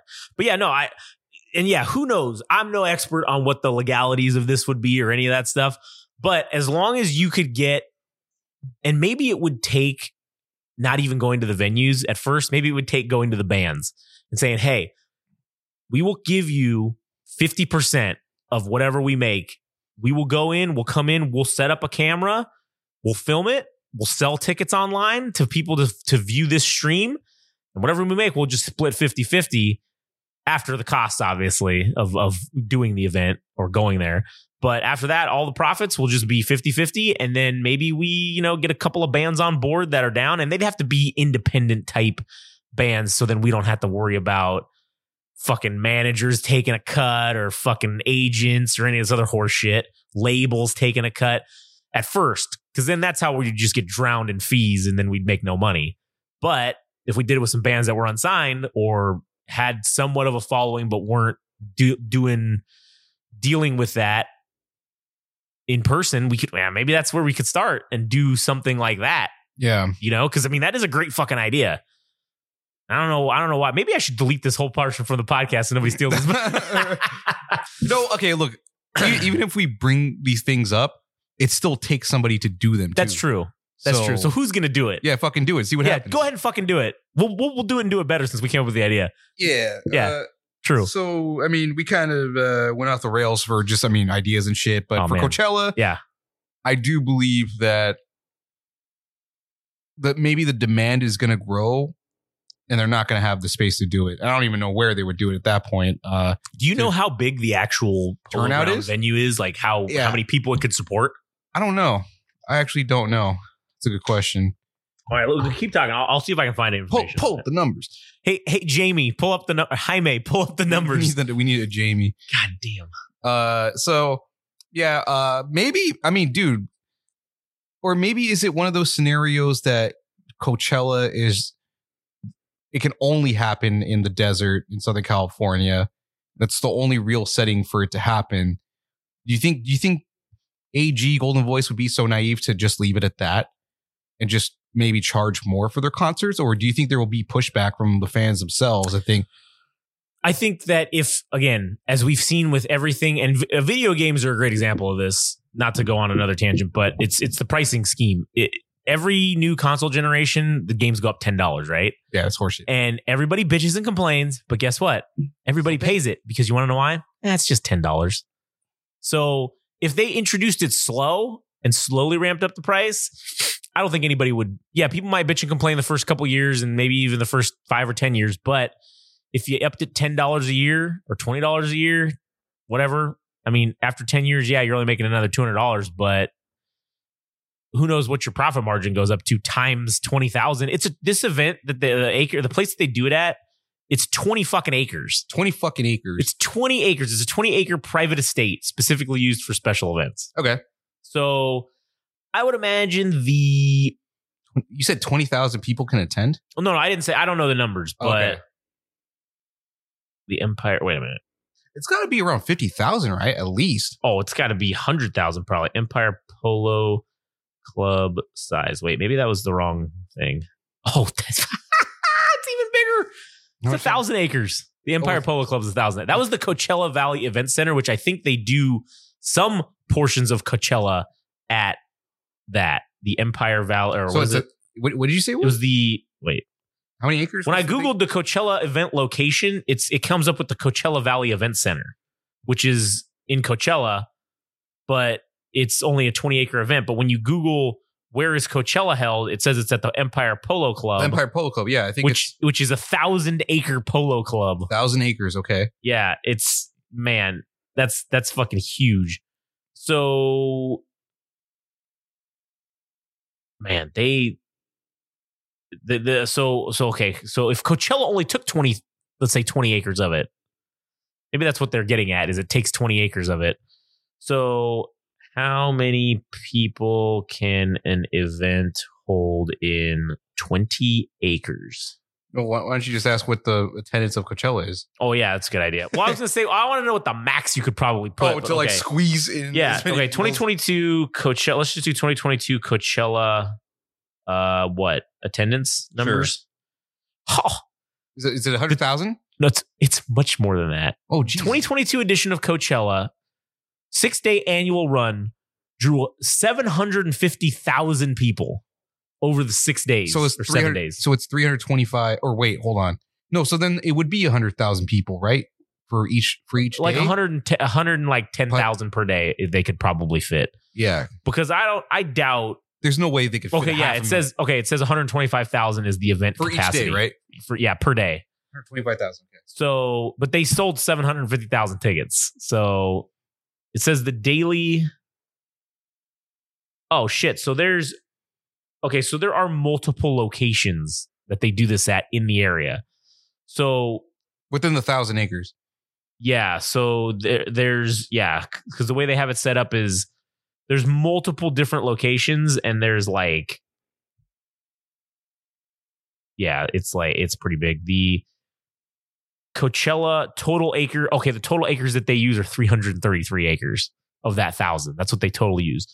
Uh, so Burning Man uses 3,866 Damn, total that's acres. like yeah, it's huge. Uh, Glastonbury That's the one. is the next highest. That one's sixteen hundred total acres.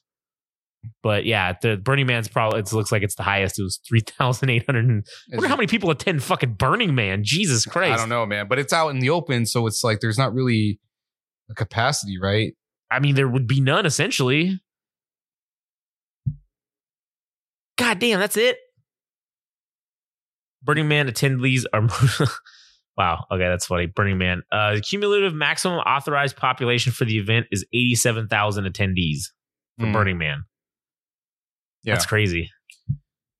anyways, uh yeah, I don't know, man. It makes me question the future as far as when the event continues to roll out in the coming years that Yeah. they will probably start maybe maybe they don't let more people in, but they just raise the price to make a little bit more because Well, you know, Yeah. I mean, well, Bur- or d- not to not to go on another tangent, but Burning Man would be smart to do that because the people that from the horse shit that happened last year with the fucking rain and all that, oh the mud, yeah. the people that are scared to go back, or not even just scared to go back, but scared to maybe even attend. If you did a virtual version, oh, I'm sure they'd they'd definitely pay the money to do that. Oh yeah, we, we, I, I I did something like that. They had they had some. There were individual people that were part of Burning Man Mhm. that did a virtual reality thing. That was oh, part so of. so they were like of- going around, or like what was that? So I, okay, I don't know if these people worked directly. I think they did work directly with the organization of Burning Man itself Mhm. because they made an official app. It was a virtual reality world, and everybody had their camp, and it, Oh. like it, it was almost reflective of The event the- the itself, re- yeah. But of course, it's super poverty, and it, it can't be done well to the to the point that it's realistic, right? yeah. Right, but. I was involved with something like that and decided to quit because uh, I felt like I was getting taken advantage of. Full disclosure.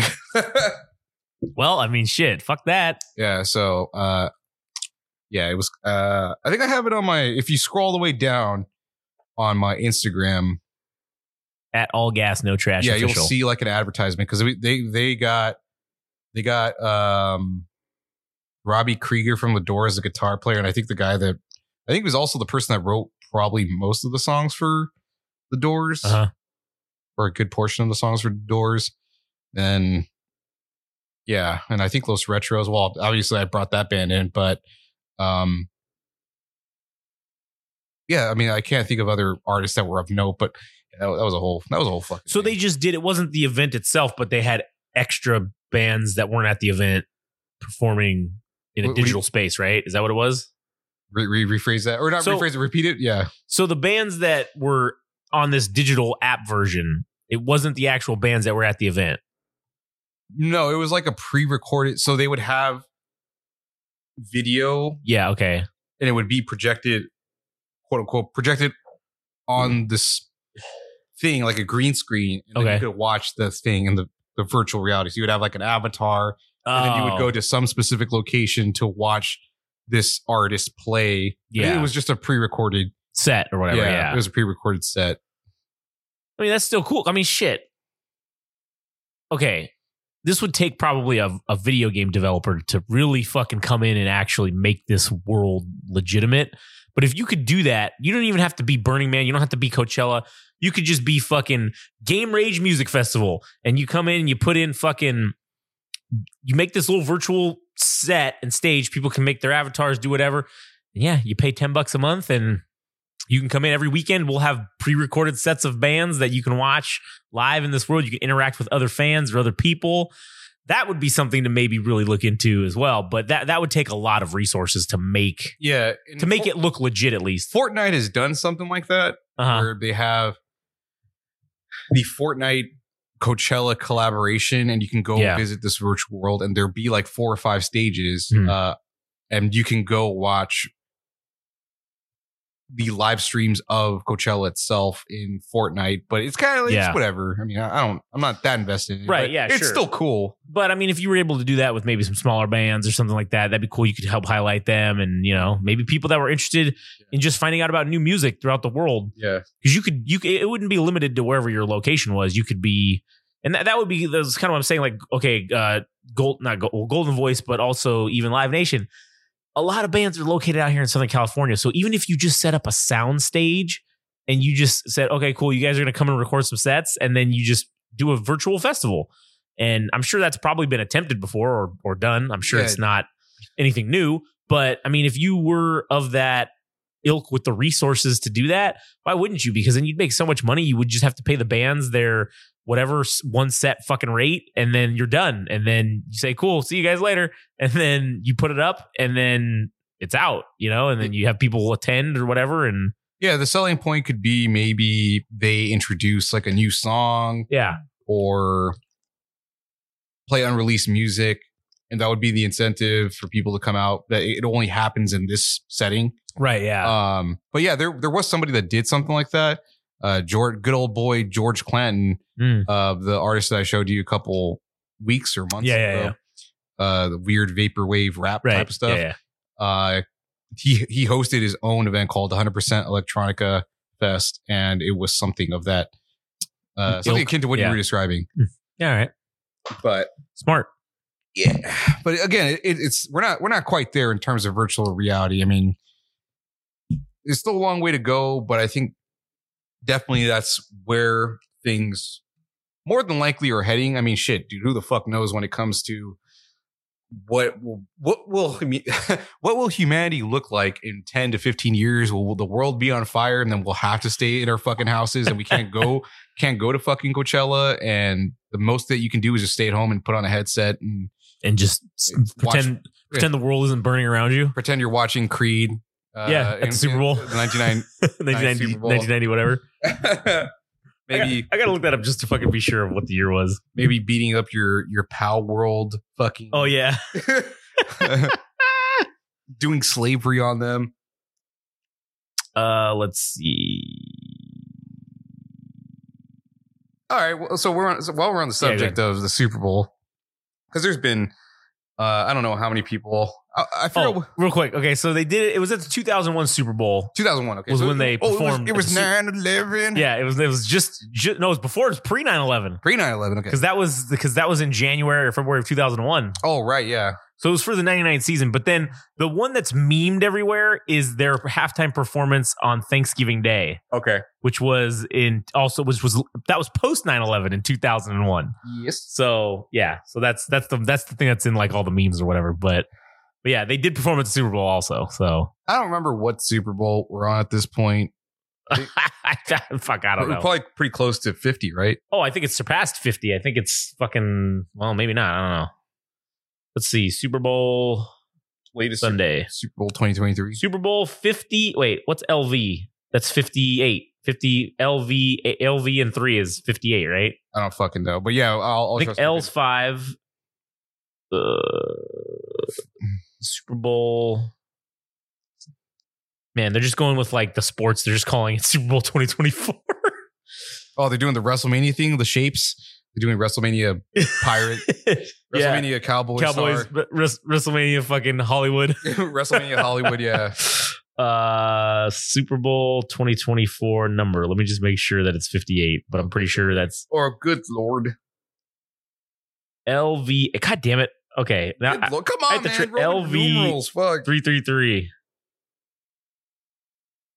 Roman is- numerals. Super Bowl. Why doesn't it fucking tell me? It just keeps telling me it's all Super Bowl LV3. That's it. It's got to be 58, man. All right. I'll L- trust your okay, here we go. If Roman not, numeral. can- Yeah. Okay, here it is. The the 19th thing down on the Google list.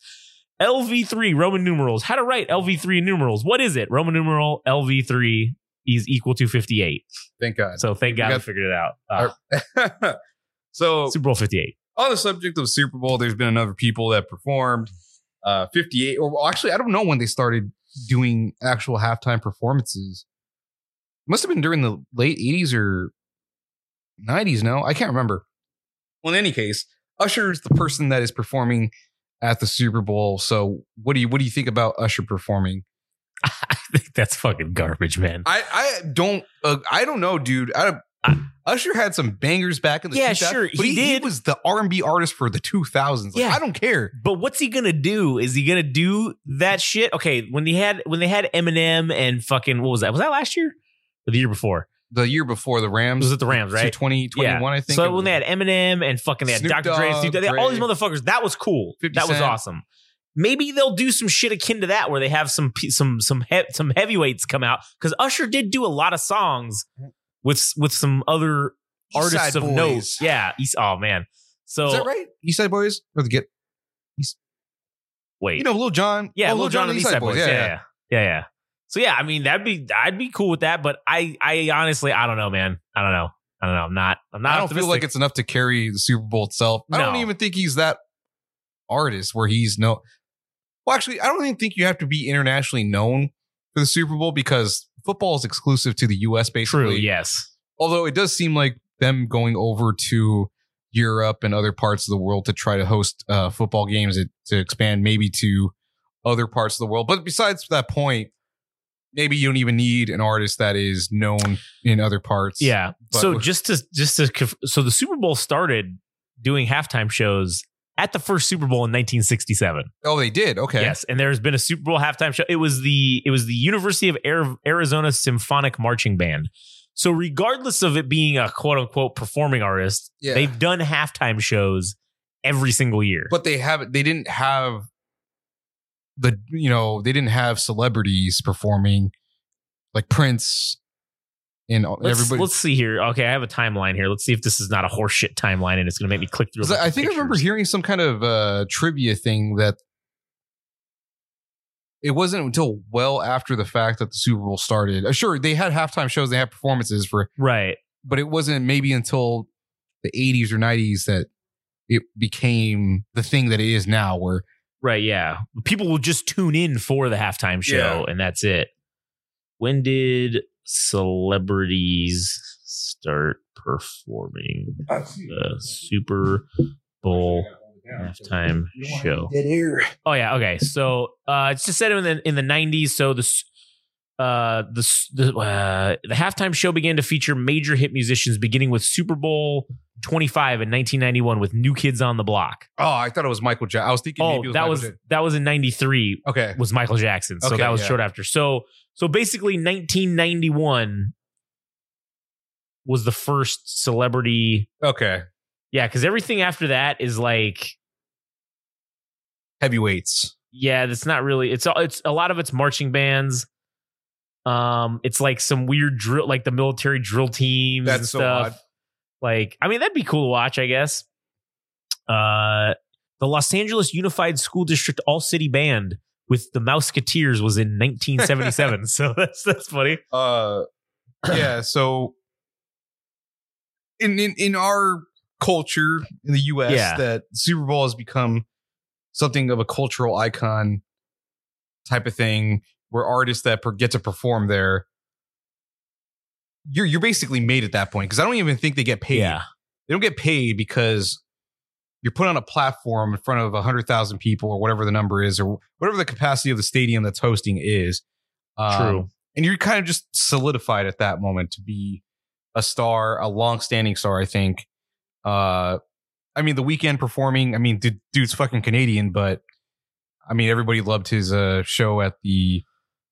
I mean, it got memed to shit with uh, the mirrors and all that. Oh yeah, with yeah, the Tampa Bay and and Kansas City Chiefs. Yeah, yeah. But yeah, Usher does not stand out to me as I mean, dude, what here's the other thing. I don't understand why they waste their time with people that have already been established for quite some time. Why not go the thing that would actually surprise me is if they went out and found a band that's like, hey, you know what? These guys are pretty good. This, this, why don't we make fucking stars Yeah. with the Super Bowl? You know who should perform? Who they should get? They should get Pixel Grip to perform they at the halftime get, show, they man. should get Creed. Creed, man. Man, They like Creed, man. I Yeah. think they really deserve it. I think they really need to do it again. You know? Yeah. Actually, you know what's funny? Now you bring up Pixel Grip because I haven't checked their Instagram or anything like that. Man, they, I think they hate me. Whatever. Why do you think they hate you? Because I had an awkward exchange with the the woman who's the front the front woman Rita. What, what was the uh, what was awkward? I think I kind of just overwhelmed her with information because I was like, hey, you know, there's a person that wants to work with you. I mean, Uh-huh. uh, as far as you know, uh, booking a show and all that stuff, and I was just kind of like asking a lot of questions, and I could tell she might have social anxiety, as probably many fucking artists do. Mm, yeah, yeah. she's just like touching your hair. oh yeah, man. That'll Yeah, I was like, oh, this is I don't I don't like where this is going. So I eventually just said, hey, and I think I asked her at some point. I know this is what I think made me come across as threatening or whatever the fuck Uh-huh. was. I asked her if she wanted to go. And it- it- I don't know what exact. I can't remember exactly what I said, but hey, like, you think we could step outside real quick so I could hear? Because I could barely fucking hear what you're saying because there's music blaring and Yeah. stuff. Because I just wanted to hear what she had to say because I could barely hear. So I think maybe she thought I was gonna. You're gonna kidnap her or some shit. Yeah, but I'm like, dude, oh, with with all due respect, man, like the act of kidnapping is too it's a fucking it's much. a lot of work, man. you're you're giving me too much yeah, credit. you are. Adam is way too lazy to kidnap anybody. I mean, let's just let's just put that out there. Think about this, dude. People are kicking and screaming all that shit, and then yeah. you're kind of holding them down, and then Yeah. it, it's it's just Oh, and what are the odds that no one's gonna see that and do anything? yeah, true. So Slim to none. All right. yeah, so I mean, I I think she maybe got that impression, but I mean well, dude. I honestly, if there's one thing to take away from me from this podcast or anything that we do related to music, I Yeah. mean fucking well. Yeah. If I sound like an ass- asshole, it's because I've had bad experiences with artists, with managers, True. where I, it makes me jaded, dude. It Yeah. makes me not want to be nice, and I am fucking nice. Like I really am fucking nice. You don't understand. You, you guys don't Oh, understand. dude. Yeah, I mean, listen, you are probably one of the nicest people I've ever met. I mean, you're not nicer than my wife Katie, but you know, you're you're you're you're kind of you're you're Well, somewhat Katie's a saint. I can't. I can't. That's true. I She is can't a saint. Yeah, you can't compete with that. that. But with that being said, you're still really fucking nice, and you just want to help people out. Yeah. So Uh, it was just a weird exchange, but so that's this point. I feel like I've been ignored if I like tag them in something because Mm. one one two things that I found on their stories was um one they got featured on a Versace fashion show Oh, and I'm like this this is exactly where I thought they would be because they have that chic allure to their music. I mean, it's kind of around the BDSM goth type of true. club scene, Yeah, but it has the appeal for fashion as yeah, well. Yeah, that belongs in a fashion show. It, it belongs in fashion, and I- when I saw that, I'm like, this this is what I thought you guys could do from back when uh, Arena came out. Like, this is what I saw. And then, funny enough, I was looking at some artist named Tula Lotay. I think is her- how you pronounce her name. Mhm. She's a comic book artist.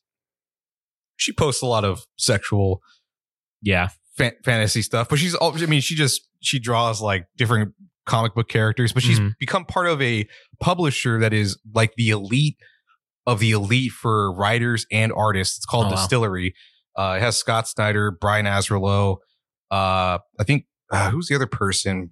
James Tynion, who has written, you know, The Department of Truth, a really cool book about cons- conspiracy yeah. uh, just real quickly, that book is really cool because it talks about Lee Harvey Oswald running a department of the government. Oh shit. Yeah, like he didn't actually shoot JFK, so he's in this world. Like conspiracies are real. Like if you can manifest it, it, It'll happen. Yeah. like so it, it's it's fucking weird. But like Lee Harvey Oswald is the head of that department. It's fucking weird. But in any case, DSTLRY has all the basically the cabal of comic book artists Yeah. and Tula Lotay's on it. So there was an advertisement or uh, a reel that she had that had Pixel Grip's music. So I tagged them and said, "Hey, you know, it's really cool to see the this comic book artist with their art and your music. It seems very fitting. It's just it's a great tandem, but Yeah. I didn't. I didn't get a response. block. Yeah, block. um, Man, But- sucks. yeah, dude, I, I think I would love to see the Super Bowl turn into something where stars are not solidified; they're made. Yeah. That they're just under the surface of being mainstream. But if if they got the right fucking The rub, right push, man. and it, what would be even way cooler than than uh, me just saying some random band. What if it was exclusive? What if it was exclusive to the state or whatever stadium oh, like the region. Like, if, like, oh, we found a great band that was from this area. This is your hometown hero. Like, this is yeah. The Like that- NFL, the NFL needs to hire an A and R guy to fucking just be. That's his job. That's every job. year. Bring me Yeah, a Super Bowl worthy performer or act, yeah. and let's make it happen. In that in that state, because they know where it's going to be in advance, like a couple years in advance. So they right, they know. So Yeah, they could just be scout like, for three go years. fucking here, and that's just your whole job is just go to wherever this town is or wherever the state is, and just find someone from the area. Because there's plenty. I mean, they only do the Super Bowl in major fucking markets anyway. So there's got to be someone that's Hmm. on the verge yeah, or decent in every fucking thing. And then, goddamn, maybe you don't even need to do because you know you have the Super Bowl halftime show is like what a fifteen or twenty minute fucking performance, it's like so- it's probably like a half, maybe like a half an hour. So you're they're doing a lot, right? So instead of having one guy with maybe a couple of other famous dudes do it, maybe you just get I don't know four actual local bands and they just perform Hmm. the Super Bowl because then you get a variety, you know? And then you really don't have to spend a whole shit ton of money either because, like, you know, they're not going to, you could pay them whatever you want and then you wouldn't have to have all these exacerbated set pieces and all these dancers and all this other crazy shit, Yeah, which is kind of what it's become. You know, it's just become a major spectacle. production, I guess. Yeah, Yeah. a spectacle. Uh, I think if there's one band that I can imagine, it, it depends on how they write their songs in the future. But since they've already kind of hit mainstream appeal to some degree, I think since we talked about Coachella, Militarie Gun being at the bottom, Yeah. but I think if they wrote the right songs, I think Militarie Gun could be a Super Bowl type of act. Oh yeah, definitely. I definitely think so. Yeah. I, I for sure think they could definitely do that. Um, I just wanted to check something real quick. If this person has done the Super Bowl, and Who, who are you thinking of? Oh man, well, I, what, what I was gonna say is now that No Doubt's coming back, uh, 2025 Super Bowl, No Doubt, uh, fucking performing at the halftime show. I'm gonna call it now. Oh shit, yeah, I didn't. but uh, okay, Gwen Stefani did. Gwen Stefani did. Oh, she's doing the Super Bowl performance for the 58 TikTok tailgate. So she's Oh. doing a performance for the TikTok tailgate. Just her though. So maybe this leads into next year. maybe, Maybe they up. Maybe they upgrade her into the. uh into the fucking the arena itself. yeah. Maybe this is how it starts. Yeah, because they do have that type of thing where, um, I mean, the Super Bowl is a party in and of itself, so they have all these thing, other things going on within Super Bowl or just outside the Super Bowl. They have stages set up for bands to perform, so Yeah. there is that. But I think, like I said, I I think instead of having established acts performing for the Super Bowl itself, because nobody, I mean, if you already know the names like the Weeknd, you already know what to expect. If you know Taylor Swift, you know what to expect. You know what but why get. not get surprised, dude? Why not get surprised by a hometown hero wherever the Super Bowl is hosted and and make make this make the NFL curators of music like one of the top curators of music if they can do that. But I mean, they're not going to because they would rather fucking. That's true. Well, okay. Here's another thing too. Okay, so obviously this year it's it's being held in in the new stadium in Vegas, right? Oh, oh, it's, Super It's, that's what it says. It says it's going to be at the Allegiant Stadium in Paradise, Nevada. So obviously, because they just built that, they always do that. Whenever you fucking have your first stadium, like the first year or two you have it, you fucking get to have the Super Bowl. Yeah, So uh, the next one, Super Bowl 59, will be again at the Superdome in fucking New Orleans. But then Super Bowl 50 is going to be up in Santa Clara at the Levi Stadium again. again. So I feel like it was just there like not that long ago. But the 50, which is the that's a big, you know, hallmark Yeah, moment, it's going to be in up there. So maybe uh, no doubt we'll be performing at that uh one. I don't know, who knows. We'll maybe see. or maybe they'll get Green Day Oh man, maybe because Green Green Day's from the Bay Area. Oh yeah, maybe it'll be Green Day or All right, maybe I'm calling it now. Green Day for Super Bowl. Wait, how far are we away from? Super uh, that's 50? 2026, so that's 2 years from now. All right, I'm calling it now. Green Day for Super Bowl 50, Bay Area. Okay. They're already established. Right. Everybody knows that. Yeah, that, I think that's a that's All a right, lock. I think that's, that's a fucking lockdown. lock. Yeah, that's a lockdown. And then I'm gonna say uh, for the one before that in New Orleans, Creed's coming back. All right, they're gonna fucking get Creed, Cre- and they're gonna perform for the second time. Wait, where, where's the 49 one? It's gonna be in New Orleans. Wait, where's Creed from? I don't know, but Are I'm just saying. I think they're gonna. Do, I don't give a fuck. I think they're just gonna be. I think they're just gonna do get Creed. All right, because it's 49. It's the one that's right before 50, so nobody kind of probably gives a shit. It's Yeah. it's again at the Superdome, which fuck. There's been 18 Super Bowls at the goddamn Superdome. I feel like Superdome? yeah, New Orleans. I feel like there's been like far too many. So I feel like nobody's gonna care. So they're gonna be like, you know what, guys, we need to draw in more people. You know what we gotta do? We gotta get Creed. All right, that's the go-to. Yeah, every anytime you need to draw, you just call up old call Scott Creed. Stapp Yeah. and you tell him, you say, hey, Scott, get the boys. We're reforming the band, and then, and then you go do some shit. Right? That's the move. All right. So besides meme choices for uh for Okay. Super Bowl performances, who would you like to see uh that I don't think we've seen before? Oh man! All we, right, we haven't seen Metallica, right? I don't shit. That's a good question. I don't think Metallica's ever performed at a Super Bowl interesting enough. Metallica Super Bowl show. Yeah, right. They don't. They've never been. A Super Oh, it says Metallica explains why they won't ever play the Super Bowl. Okay, So, yeah. Let's hear it. uh, let's see real quick. Metalinjection.net. Let's let's give them a rub. Not that they were asked. Okay, well, what the fuck, man? It says uh Super Bowl show isn't exactly about the music, and Metallica wants no part of that nonsense. Okay, that's fair. So I get it. All right. He says he says that uh, James Hetfield said that Metallica's time to play the show is likely past, and the band doesn't really fit the image anyway. Fair enough. So I mean, I guess it's kind of true because it's like they're they kind of pick things that are uh they're mainstream appealing. it's like you know, milk. It's like, milky. uh, it's, Yeah, like you said, it's white bread, it's white bread. like I it's said, white yeah, bread. it's I mean, bread. they get Carrie Underwood because she's friendly. She's a Yep. friendly face. and they know Yeah. she's not going to do any crazy Access- shit. Accessible music. Yeah. You know. You know. You know who would be off. I mean, man, if this actually happened, I know it won't. But man, if they got Genesis Owusu to go with like. that'd be the coolest show ever, man. If they threw a bunch of money at him, like do whatever you want for a Oh. show, I'd be like, oh my god, do it. Fuck it.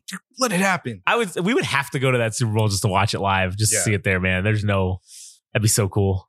Because that, that would feel unexpected, and I think it'd be something of a spectacle. Uh, Oh, I mean, would- for what he did with the Smiling with No Teeth tour when he was out here at the Roxy, man, I don't. I don't know how he converted the space to something else where it felt like a fever dream. I mean, if you gave that guy, you who the fuck knows, whatever the budget was for the Super Bowl, but if you could do that, Oh, man, I would love to see what he could do with that. man, it'd be fucking insane. All right. Enough Super Bowl talk. Yeah. All right.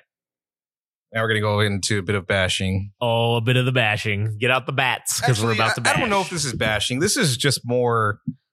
I'm disappointed. I'm disappointed in this person. I expected more. disappointed. Yes, this is somebody that has not prioritized money. He does things for the sake of music.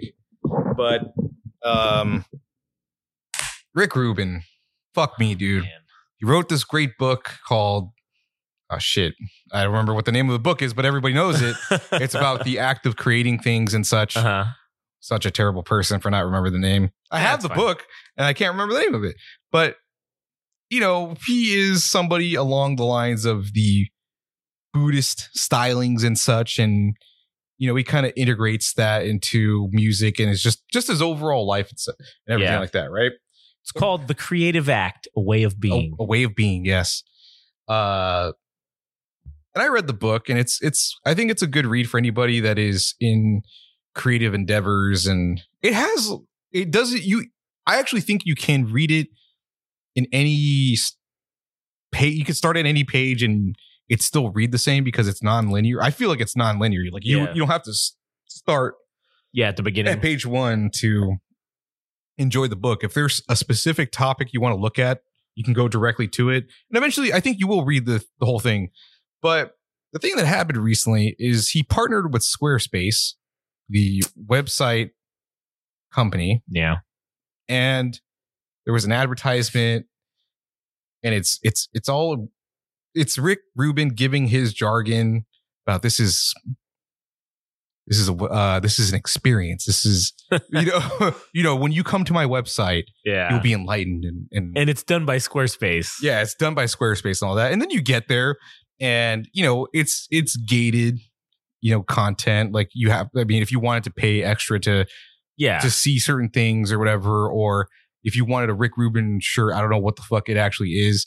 Uh, there's like, it felt like a glorified Patreon thing, but it was sold as like, oh my god, Rick Rubin is making a website and all this shit. But it's like, dude, Rick Rubin, for as long as we know him, hasn't been about the money. It's like the the money came when it came. Yeah. he he made his millions because he makes he's always associated with producing great artists and like that's how he made his money. right. Now it feels like this tarnishes his image a little bit that he partnered with Squarespace. After going to the website, I'm like, this this feels like a cash grab, dude. I Well- like any way you spin it, I just Yeah. this feels like a cash grab. And also, if you look at it too, likely what was done for him on Squarespace is not capable of being done at the regular, normal level that like you and I would be able to have done.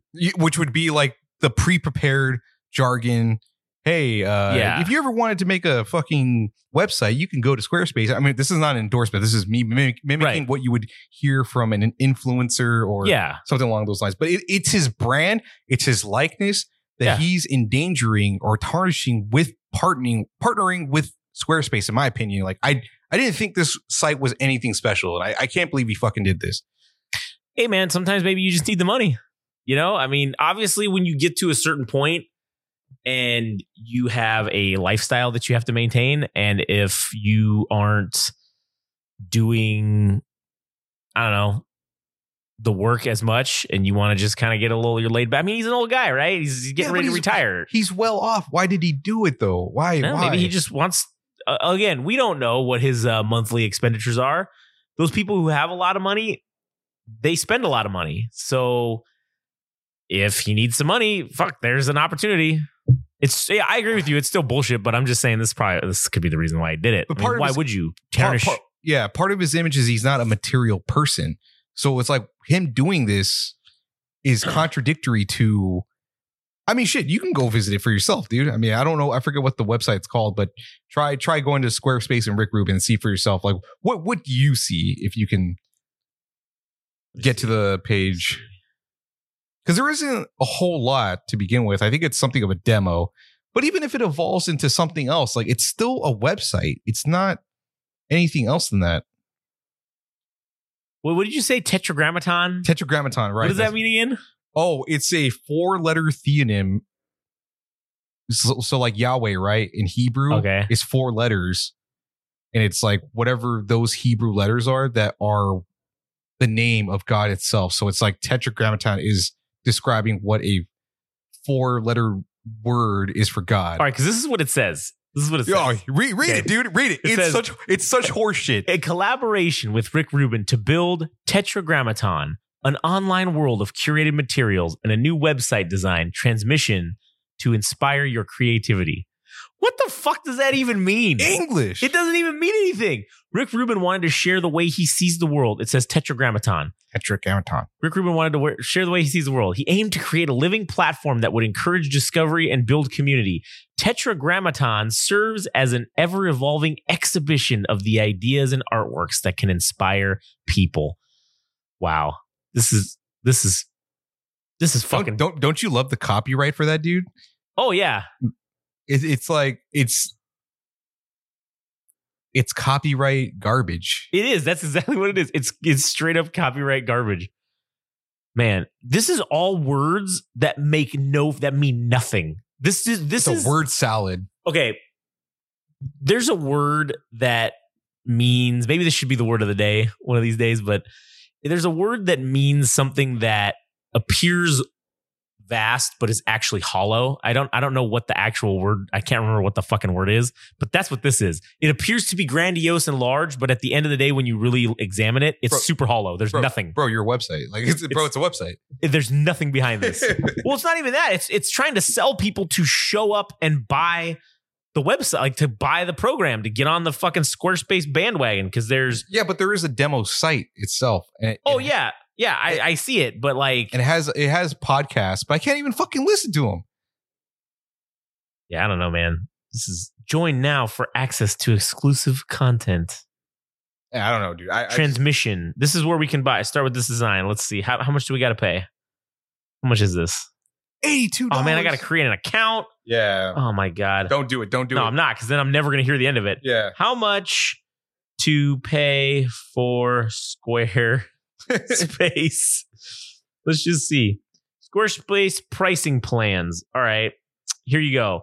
If you want to pay monthly, the cheapest fucking plan you can get is $23 a month Okay. for personal. And you don't even get a custom domain name. You just get something, whatever it is, dot squarespace.com. That's what you that's what you get. Yeah. Fuck, you don't even get a custom domain name at $33 a month, the next tier. You don't even get one again at the 36th month. What the fuck? Okay.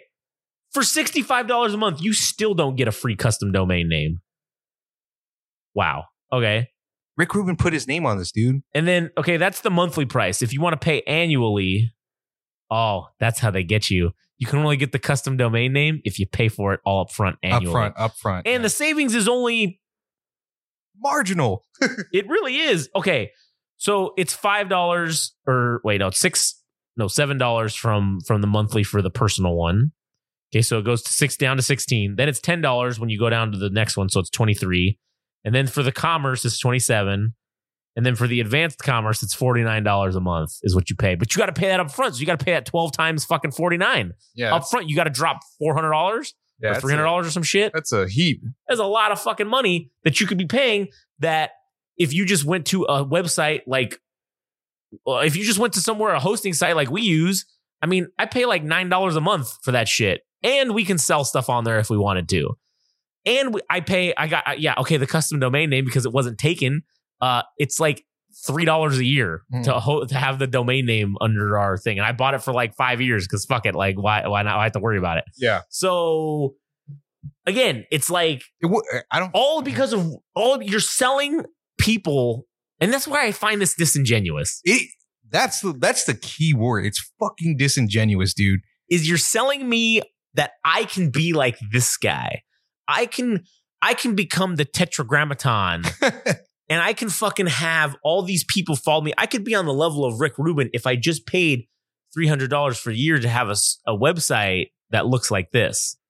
Now, I'm telling you right now, if I went on there and made a fucking website under this and compared the traffic to what we have for the website that we have now, I guarantee you our current website will do much better in terms of traffic than whatever horse shit that they're trying to sell us on. Yeah, I mean ours is AIDS. It's It's it's it's, it's- visual aids, it's okay? visual aids, and I think that's part of the appeal is that you go on there and you're like, you're just this so is you're just so disgusted. You're just so disgusted Let me see you what. Yeah, Yeah, let- what what other horse shit can these this is so bad that it can't possibly get worse. And then you will be pleasantly delighted to hear our horrible podcasts that they're not as bad as the website. yeah. So, you That's- know, we got that over. failing upwards. Yeah, we got that over Rick Rubin That's true. and and Squarespace And so- Squarespace too, by the way. Yeah, so I, don't know, man. In summary, I am just uh fuck. It makes me question my affinity for Rick Rubin himself.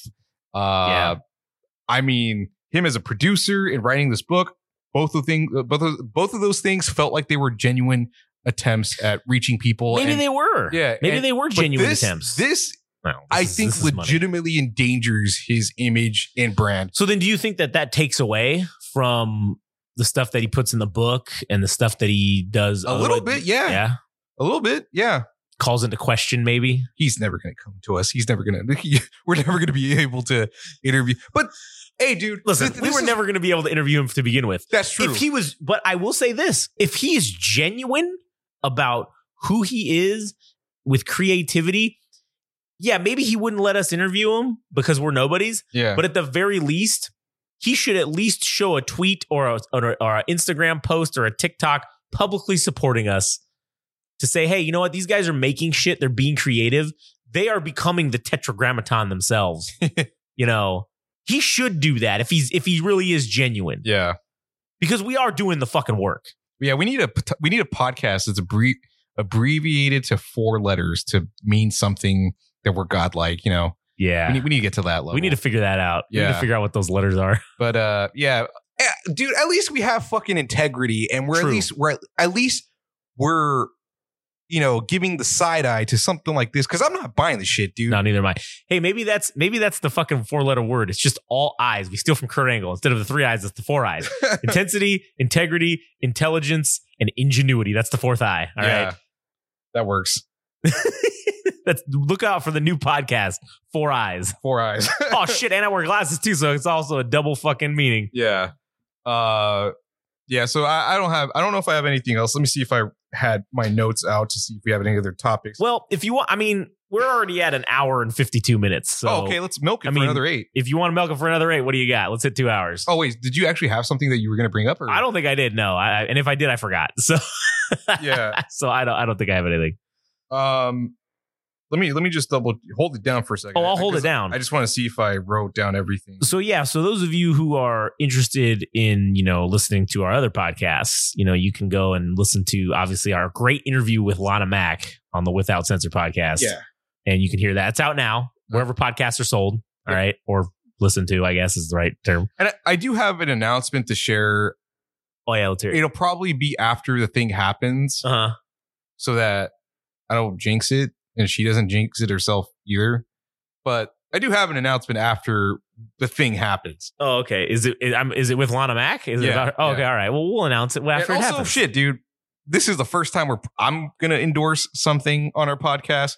Solana Mac, as you've heard before, has a photo booth business, Yeah. and it's called Twin Wolf Entertainment that you can follow on Instagram.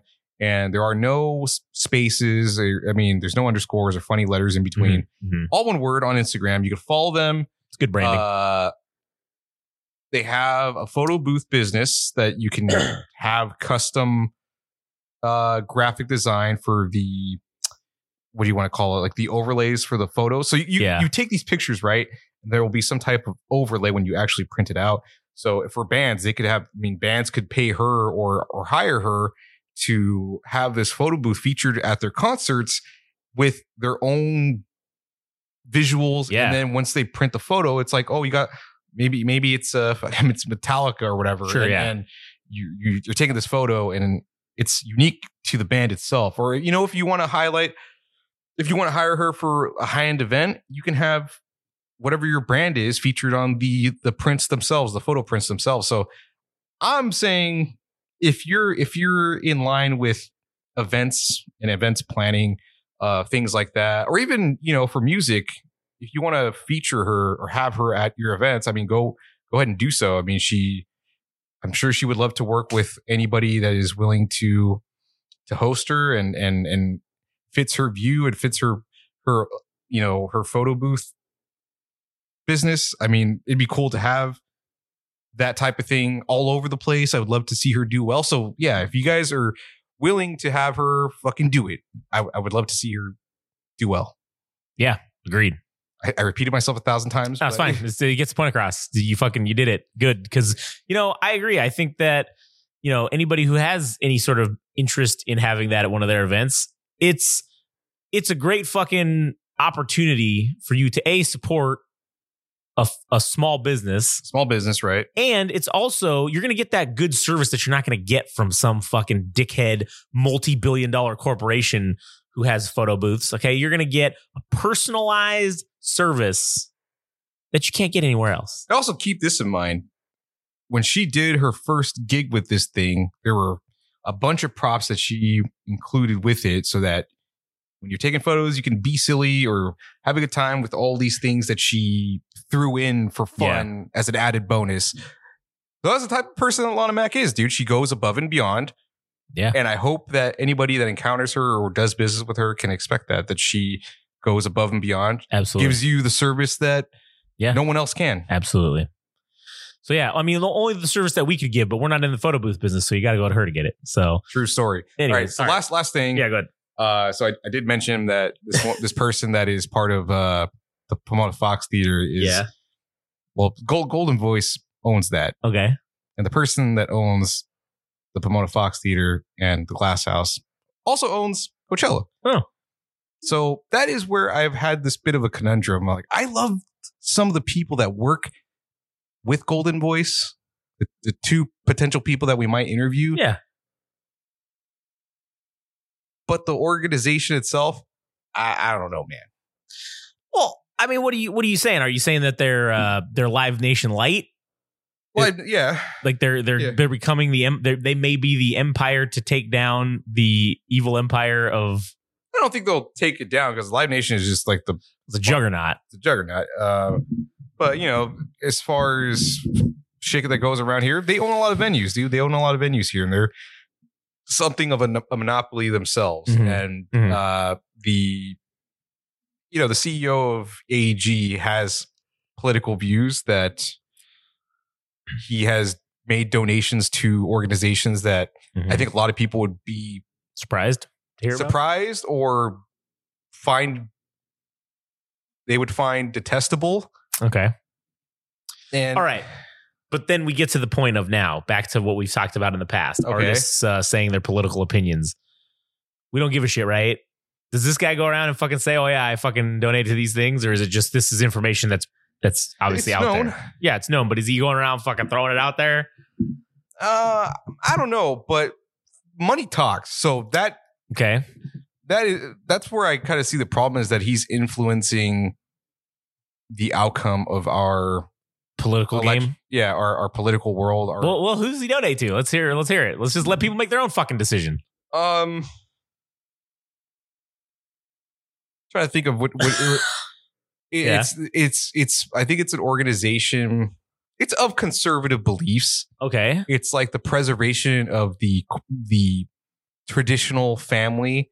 okay I can't I can't remember what the organization's called, but it's like so it to preserve the traditional family. So you could already imagine what that means, right? oh yeah definitely It, it means that it's between a male and a female. Right. And here's the thing, man. Like I don't want to get political, but I personally don't give a shit about what your sexual preferences or your gender, gender ide- identity is. yeah true um so when somebody is trying to kind of step over and and say that these people can't exist or shouldn't or a type of family there's only one template for one type of family dude yeah i mean how many people are you know orphans that have adoptive parents that that's a good point like that's not a traditional family That's dude true. That's some correct. people are raised by their grandparents why is this any different that that you know people that have uh, that are in the LGBT community are being chastised for this. So, I mean, I'm kind of tipping my hand with what I personally believe, and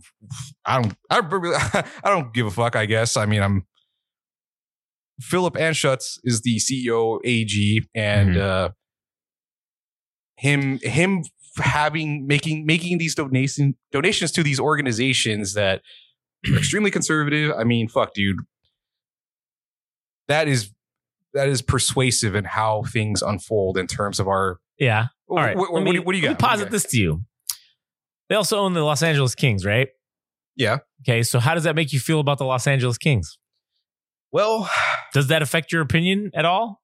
yeah. I mean, dude, I try not to. I mean, fuck. I ended up buying a ticket for a Goldenvoice event that I. I've abstained from purchasing tickets from for Goldenvoice events or Uh-huh. anything that they own.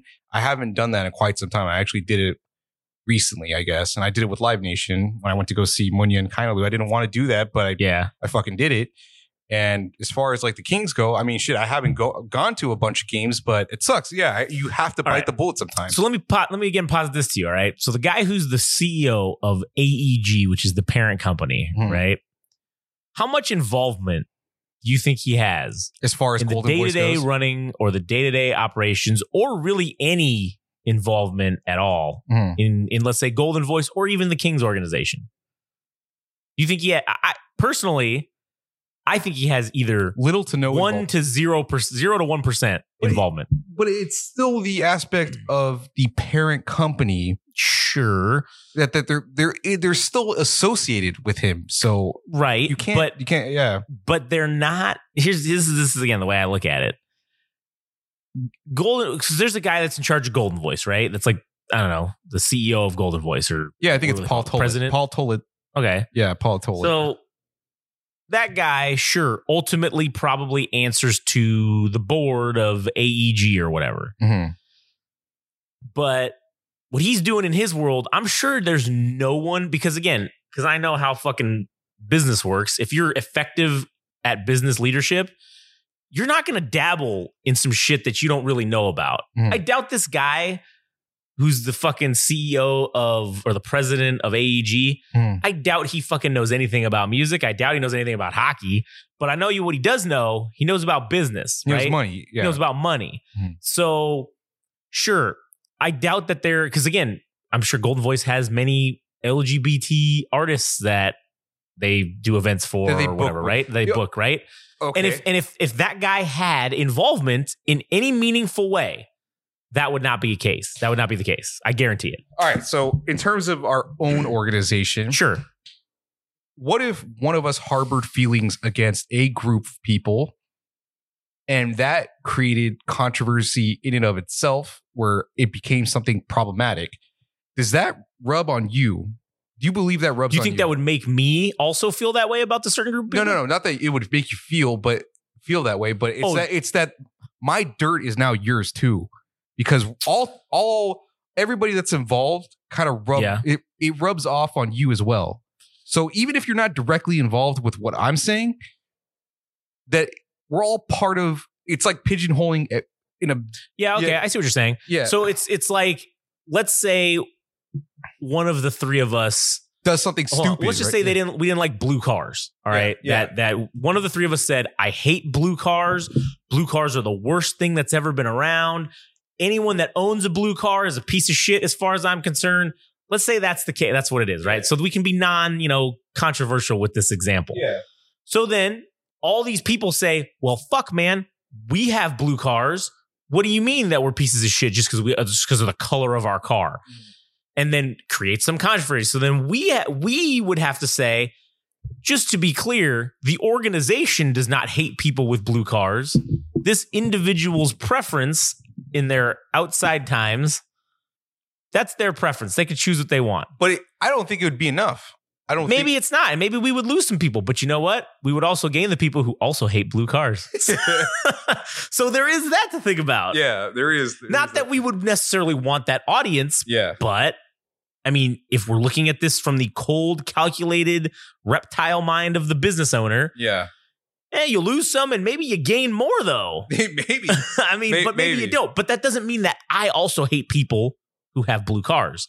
Now, if I if I like blue cars, I would have with that person who was to say it was you. I would say, "Hey, Adam, listen, I know you don't like blue cars, and I know I like blue cars, but here's here's what's gonna happen. We're never gonna fucking speak of this again. Okay, we're never gonna talk about this. We're not gonna fucking say shit. We're just gonna keep this fucking between ourselves. And yes, sure, maybe on an episode of the podcast, we may do an argument about why I like blue cars and why you hate blue cars. Mm. Maybe that's good entertainment, but we are not going to at any point ever say that the organization itself does not like blue cars. And if there's someone who can do the job Mhm. that we need that happens to own a blue car, you're going to need to put that shit aside. Yeah. And if and then that's the conversation that we would have to have and saying if you can't put that aside, then you need to step out. You need to fucking turn in your shares and be gone. And they do that all the time with with boards. They tell people they they buy them out. They tell them to get fucked because they let their opinion be out and it was controversial and they weren't willing to put it aside and and say okay, yeah, I will not let that affect the business because you can't let your personal you know, if it's good for business, that's what they look at. What's the bottom line here? Well, if doing if working with people with blue cars is good for business, well then we're gonna you gotta fucking put that aside. So personally, if someone in an organization said, Hey, I don't like people with blue cars, and I owned a blue car, I would be like, Well, you know, that sucks for that guy, but let's see how let's what does this guy actually have involvement? Are they stopping people from blue cars te- at, that own blue cars attending the event? Sure, then then then I would say, okay, cool, and then I have a problem with it. Because that's fucked up. You shouldn't do that. You should let everybody come to your events and do whatever. So I wouldn't necessarily say that just because that dickhead is three or four times removed from the actual company that his shitty opinion rolls down that far and would actually influence the course of action because you can see it because you can see that clearly that guy does not like LGBT community, right? But if if, if Goldenvoice stopped hiring LGBT people, I would say, you know what?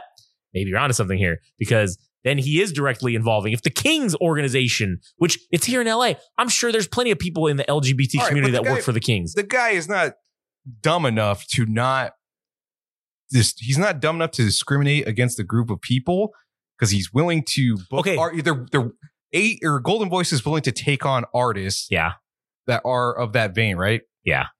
because there's money to be made on both sides sure.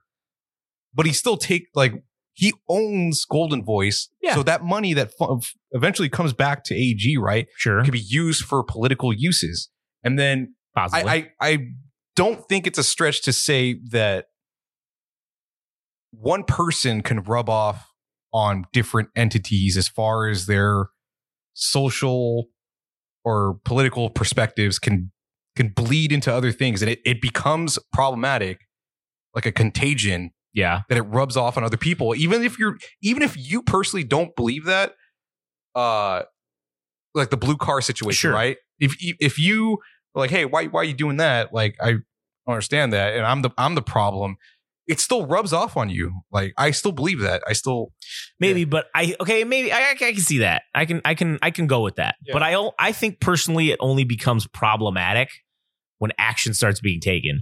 So if that guy, the the president of Goldenvoice or not Goldenvoice, the president of uh, AEG says, "You know what?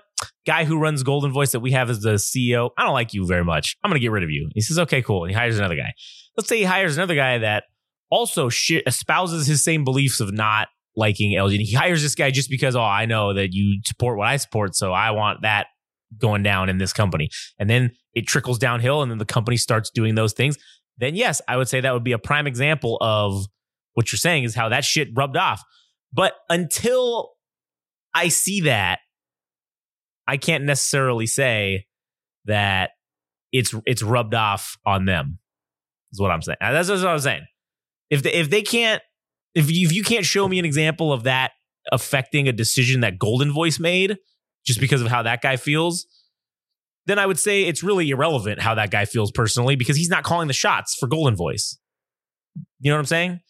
Sure, he's I can't, I can't wait till this situation actually occurs like i know we're talking about it in a hypothetical sense yeah, sure. but if one of us gets in a pickle and we're like well that doesn't d- immediately reflect on me I- i'm not talking i mean it Yeah, could be yeah, any of yeah. us but it's Right. like i'm playing the role of the person that's not a- Yeah. affected that they're I'm not the problematic one, but I could Well, but say see, this that- is where it would be different though, is because in our situation, we have direct control over what happens with this company. yeah. He has no day to day business runnings of Goldenvoice whatsoever. Mhm. So because it, it, that's where it would be. If so, like that's where I had said, if the guy who runs Goldenvoice on the day to day level starts having these opinions and then putting them into action, then that would be. I would say you would be absolutely 100 percent right to boycott and not purchase any of their shit Mm. because they are actively doing something that is problematic.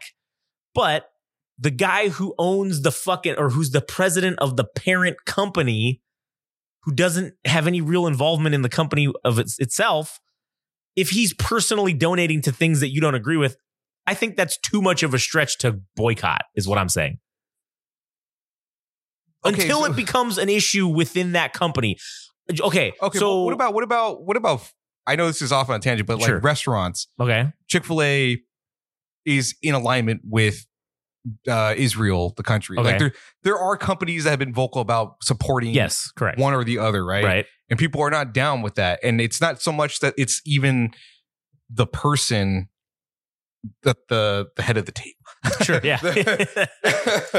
I, I, I went Roman Reigns there. yeah. uh, yeah. was the head of the table, but uh, but people think of the brand Chick-fil-A, and now they associate that with bad things. They're like, "Oh, you're pro Israel, then fuck you. We're not Hey, buying that and shit. again, We're this is- boycotting." This is, what's great about America is we can choose to do whatever the hell we want. So if you feel that that not buying Goldenvoice shit is effective, it's at- not.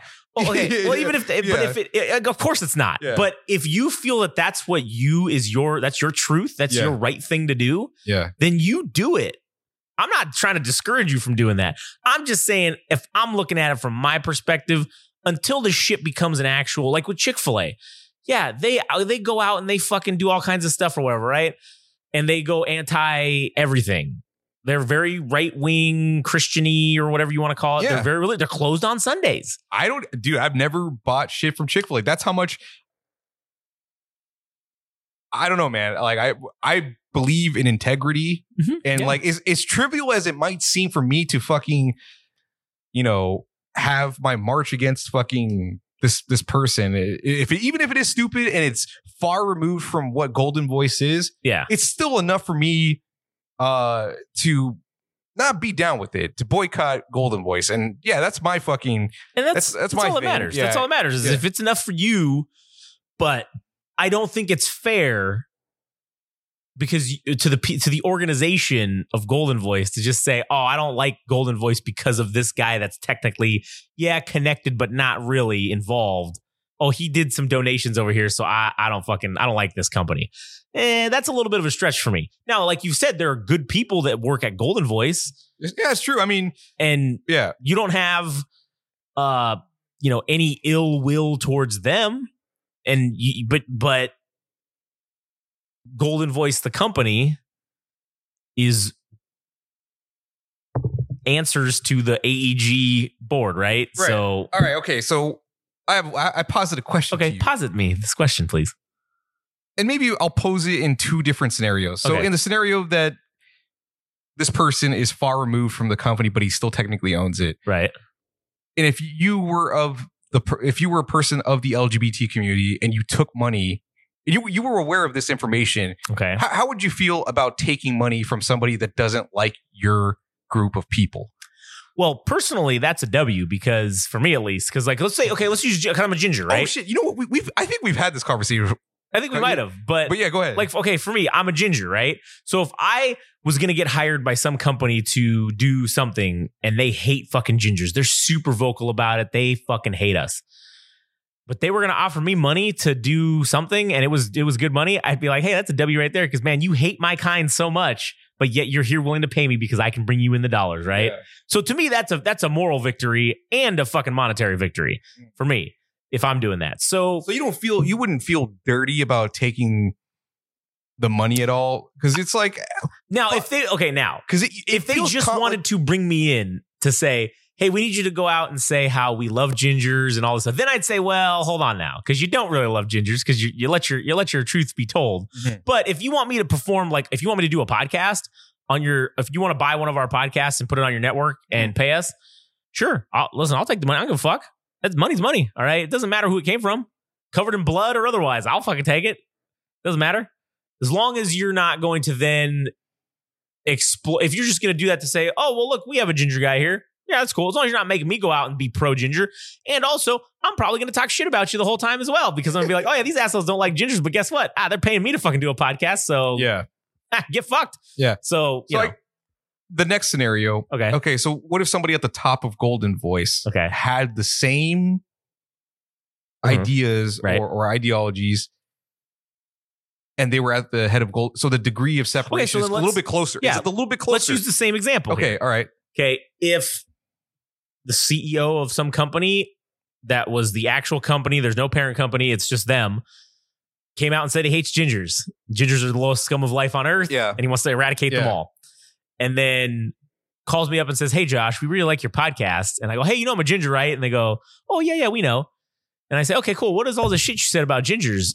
Oh, well, it, this was just for, you know, the laws, the keks. It wasn't even for, you know, it was just for funsies. We were, we were just fucking around. Mm, all right. be disingenuous Yeah, Like, of course it would be. yeah. But I'd say, well, why do you want to hire me then? I'd, I would have more questions because I could talk to the source. I could talk to the actual guy Mhm. who made the comments. And I could find out exactly what the fuck you meant by that. yeah And then I could say, okay, so you came out publicly and said all this horrible shit about gingers and you love National Kick a Ginger Day. You want to make it a monthly holiday or some shit. like, you know, let's just say that's the case. So if if you came if you came to me and then wanted to wanted me to do wanted to do business with me, Mhm. I would say, well, how much money are we talking about here? Because if you think that I'm going to come in and make you a bunch of money, then no, I'm not going to I'm not to do that. But if you want to repair your image and you want to pay me to do that, cool. I'm not going to make you any money, but you can pay me money. I'll I'll fucking this will be a negative uh on the balance sheet paying Yeah. me cuz I'm not going to fucking generate you any income.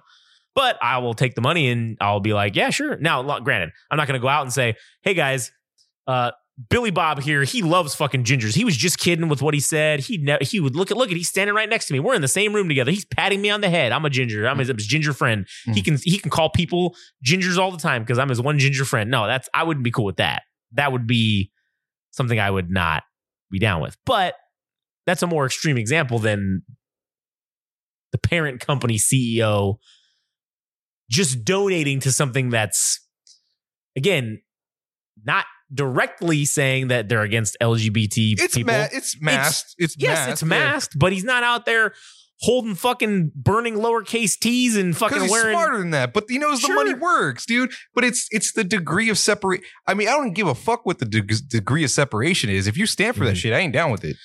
Yeah, I mean, listen, we're talking about getting money here, though. So, like, I'm I'm willing to do damn near almost anything to get some money. so that's the my morals are real loose when it comes to getting money. All right, but integrity, dude. It, It- sure, It I agree. Integrity matters, but I again depends how much money they're offering. I don't know. Not that I would sell away my integrity, because again, there are caveats to that. I wouldn't come out and just be like, "Oh, look, they love gingers. Look at me." I wouldn't do that. I wouldn't be dancing around for them like Yeah, you know, monkey. yeah, I wouldn't be doing that. But if you wanted to have our have one of our podcasts on your, po- if Joe Rogan came out today and said, "Oh man, I hate fucking gingers, they're real pieces of shit," and then next week he called me up and said, "Hey Josh, I understand you're a ginger that has a podcast. I really fucked my image up, and I really need to get some people on. Like, Would you would you like to come on the podcast as a ginger and talk about ginger things?" I Well, might. what con- What if he didn't even say that? What if like he's like, hey, you know, we, we're we're enjoying what you do, your yeah, comedic stylings and your content, and you would think about the the timing of it. You're like, this is rather odd. I would I would definitely question that. And then I really might say, hey, let sure. You know what, Joe Rogan, how about how about you come onto our podcast instead? And then that way I can ask you that we can talk about this in, in a in a in a manner that's not hostile towards me. And then I can also have control of the content and put it out, even though because because uh, you're gonna I'm gonna ask you some questions you're not gonna want to answer and you're gonna probably hang up on me. Yeah. So it then I can put that out and say, well, this person hung up when they asked the questions about why they didn't like gingers or why they, what they were doing or why they were trying to get us involved. it's like that Jonathan Majors guy that was playing uh, Kang in the Marvel universe. Oh, yeah, yeah, yeah. Uh, so after he got what, what was he? Uh, he got arrested for what was it? Some Domestic. kind of domestic violence. Yeah, It was his image is tarnished, but he went on Good Good Morning America to to do Yeah. his PR apology and well, I did why why you did all that shit and uh, yeah, that, that's what we would be doing with Joe Rogan. Yeah. And really, I would give them some opposite advice and I'd just say, hey, why don't you just lean into it? Just go full heel. You don't like gingers? Keep it up. And then you know what? Both make money. Why don't I fucking sit here and I talk shit about you and say how you're such a piece of shit and I hate short Italian dudes and that have no hair. And you know, we can we can fucking we can start a feud. And then you want to give back to me. Well, cool. You're gonna be the bad guy. I'll be the good guy. I'll be the innocent ginger who was assaulted by by by Joe Rogan or whoever. Mm, And shit. Then we can both make some fucking money. yeah, And then you and then neither of us have to look like assholes. And we can still kind of hate each other at the same time. it'd be great. What? if at the end of this, all this dumb shit about AEG and Goldenvoice, Yeah. that we still are able to go to their events or they paid us to do Oh yeah. shit. It'd be That'd be fucking great. great, dude. Be I, I I hope we get to that point. Maybe it's not going to happen, but I mean, fuck. Well, I'm sure they've got somebody listening when when because I, I tag those all those I tag them all and everything, and I'm sure they there's a guy whose job it is just to see all the shit they get tagged in and go listen to see what people are saying. And now, granted, I don't think he's going to listen to two, almost a two and a half hour fucking episode because we didn't even get this shit till the end. Yeah. So doubt doubt they're going to sit through two hours of us talking about other shit. Maybe they will. Maybe they'll think it's funny and they'll enjoy us, and then maybe we'll get a new fan out of it. So, guy who's working for AEG or Goldenvoice or even Live Nation, you know, shout out to you. Send us a DM on the on the internet, and then we can maybe we can talk and Yeah, we'll, we can- you we'll mask your voice. I got voice modulators, and you know we can fucking uh, change your name. Yeah, we can. It'll be fun. Maybe we can do an international or a national tour across the United States and do the podcast live in one of your. Oh yeah, in one of your many in one of your many fine venues that you happen to own. Yeah, it would be like Jay and Silent Bob do America. Yeah, yeah. It'll be, It'll be the Game Rage do Game America. Rage does America. Yeah, but yeah, so yeah, back to your original uh, question. I, I don't, I don't. uh there, it's, very too- circumstantial. It's, it's, too. It's too far. it- it's circumstantial. It's too far. It's too far, but it's circumstantial. Is whether or not I would say tell him to fuck off. So, Yeah. but and then if you if if some guy said he hates fucking people with black hair or whatever, let's say, Mhm. and you he wanted to he came to me and was like, oh, I'd love to get at him, and I, I would be like, I'd ask you what's up, and then I'd be like, if you told me to tell him to fuck off, I'm gonna call this guy and tell him to fuck. Matter of fact, I might let you do it if you wanted to do it. I'd be like, here, you tell this guy to fuck off. Hey, everybody I has. support you. everybody has a price, right? That's true, they do, but maybe maybe he offers you your price. Uh, who knows? Hey, if somebody, I'd give some serious consideration if somebody gave me nine figures. Oh, pfft, you have to consider that. you that that's that's potentially life changing money. Yeah, You'd have to consider it. So I don't know. yeah. Well, I don't know how that. I don't know how this segment's gonna go over. We'll see. You know, because it's it started like two hours in. Yeah, I don't know. Lana Mac might not even listen to this. true. I know she listens to everything we do because she's a good she's a good person, but Mm. She might even be like, "All right, guys, two hours is just too much. I can't, I can't, I can't go with you." So maybe maybe they'll miss all Who the this. fuck knows, dude? It's it's at the root of it. It's all entertainment. Hope- It is. We It is. hope. Hopefully, we've uh, entertained you for the last two and a half hours. And It's all for the keks. And who else? Who else other than your typical Joe Rogan or your big time fucking guy? Who else is even putting in fucking two and a half hour episodes? Yeah, we got to leave him out. He's the anomaly. That's like his thing. But all the other fucking podcasts you listen to, oh, they'll be lucky if they could clear an hour. And we're consistently oh man, putting that out. we're knocking it out of the park, man. Hitting some taters, some dingers, Oh yeah, man. whatever fun, funny word you want to come up with for home runs. some some fucking four base loogies. Four base loogies, yeah. I just made that up. I don't think that's a real term, but it- now it is. Now it is. Now it is. Now, now right. it is. Let's let's end this episode Before we get canceled. before we get I get canceled. If Hey, we're gonna be hey, martyrs. You got to be somebody in order to get canceled. All right, we're gonna be we're gonna be heroes. We're gonna Yeah. be heroes. we're gonna be. What is it? The hero. The, we're the hero that uh, everybody everybody wanted, but not the one they deserve right now. I like this word. All right. So it's not necessarily one I don't know, but Word of the daytime, people. yeah, I want to share. So we're gonna do a word. I just like the sound of it. I like. I like it, Okay.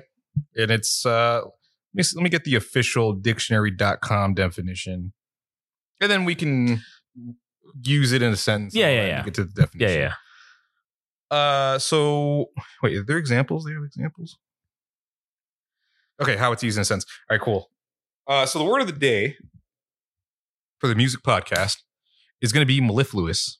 Mellifluous. Yeah. You know what's funny? I had in my head superfluous. That was the word I thought you were Okay. going to come up. I was like, man, I like the way that sounds. Mellifluous. Mellifluous. It just kind of Rolls it's, off got- the it's tongue, got man. yeah. You you do the L shape in your mouth, Melliflu- mellifluous. and then you get the hard F sound, the hard, Yeah. hard consonant sound. Uh, so mellifluous mellifluous. is an adjective, Okay. and it is described as sweetly or smoothly flowing, sweet sounding. Second definition: flowing with honey, sweetened with or or as if with honey. So, in the context of the in music, it's that it's it's the the sound is sweet on the ears. Yeah. So, some of some sentences, for example, how it's used.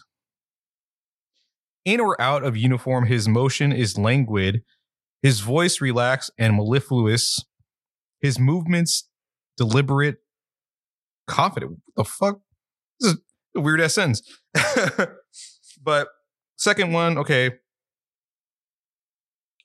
By the time she had taken in so much as this, the mellifluous young man had perceived and addressed himself to her brother.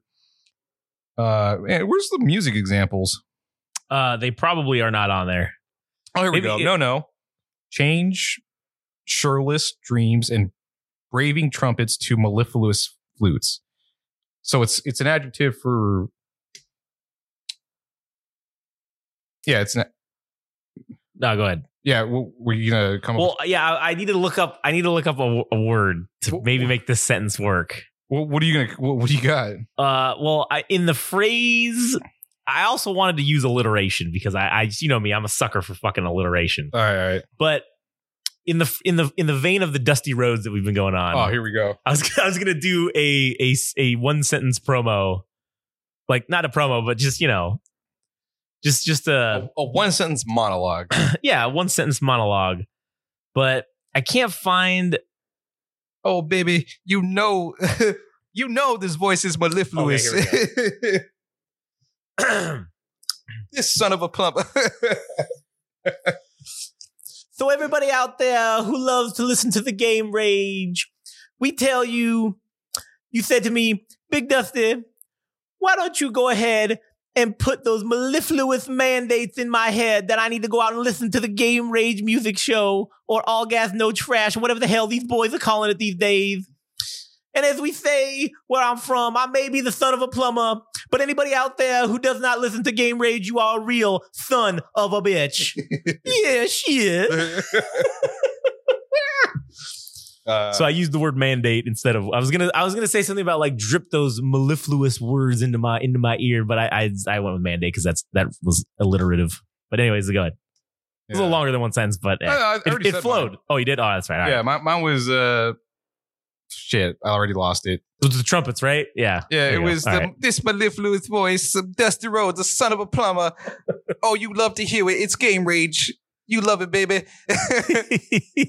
all gas, no trash show. It's all about music. You love it. You love that mellifluous music, you son of a bitch. now go on out and give yourselves a ball tug and get on out and listen to this episode. Two and a half hours. Goddamn. Dude, I hope I hope we're somewhat close to sounding Oh, we probably sound like, nothing like uh, it. it's probably fucking way. It's probably horrible. It's probably the worst Dusty Rhodes impression anybody's ever heard. All right, give me a sense with mellifluous in the in the in the Katt Williams. Well- yeah. All right, hold on. now, now, Shannon, you sit here and you say all these mellifluous things about Steve Harvey, but you got nothing mellifluous to say about Katt Williams. What the fuck is up with that? I, I think I told you before, but Yeah. it sounds like uh, it's, it's like slow. it's like uh, it's like pitching pinching your nose uh, to get the high pitch sound. It's like a high pitch Morgan. Freeman. Yeah, it's like a slower. It's like a little slower, uh, high pitched Morgan Freeman, I guess. The odd thing is the guy's from Dayton. I think Dayton, Ohio. So how did he get that accent? to- well, well, I remember mean, he moved down to Florida when he was like 13 or something, right? yeah, but that southern drawl, like they got that down there in Florida because he was in Miami. I mean, no, that's true. I don't know. Yeah, I don't know. No, no, those are questions you're gonna have to ask yourself after you listen to uh, all gas. Yeah, after you get done listening to this episode. So, anyways, all right. Well, that was it. So thank you all for listening for the last uh, two hours and 29 minutes, which the uh, outro bumper will definitely put us over two and a half hours. So that's fucking good. Uh, give your balls a tug. Uh, follow us on all the bullshit. You know what to do. Um, if you like this episode, send me a DM and uh, fuck. If you send me a DM, we'll interview you. I don't give a fuck. Just send me a DM. We'll fucking put you on there without censor podcast or any other podcasts. So hit us up. And uh, with that, everybody have a great week.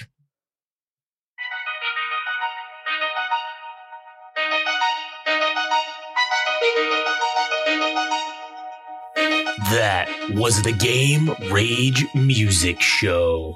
Thanks for listening.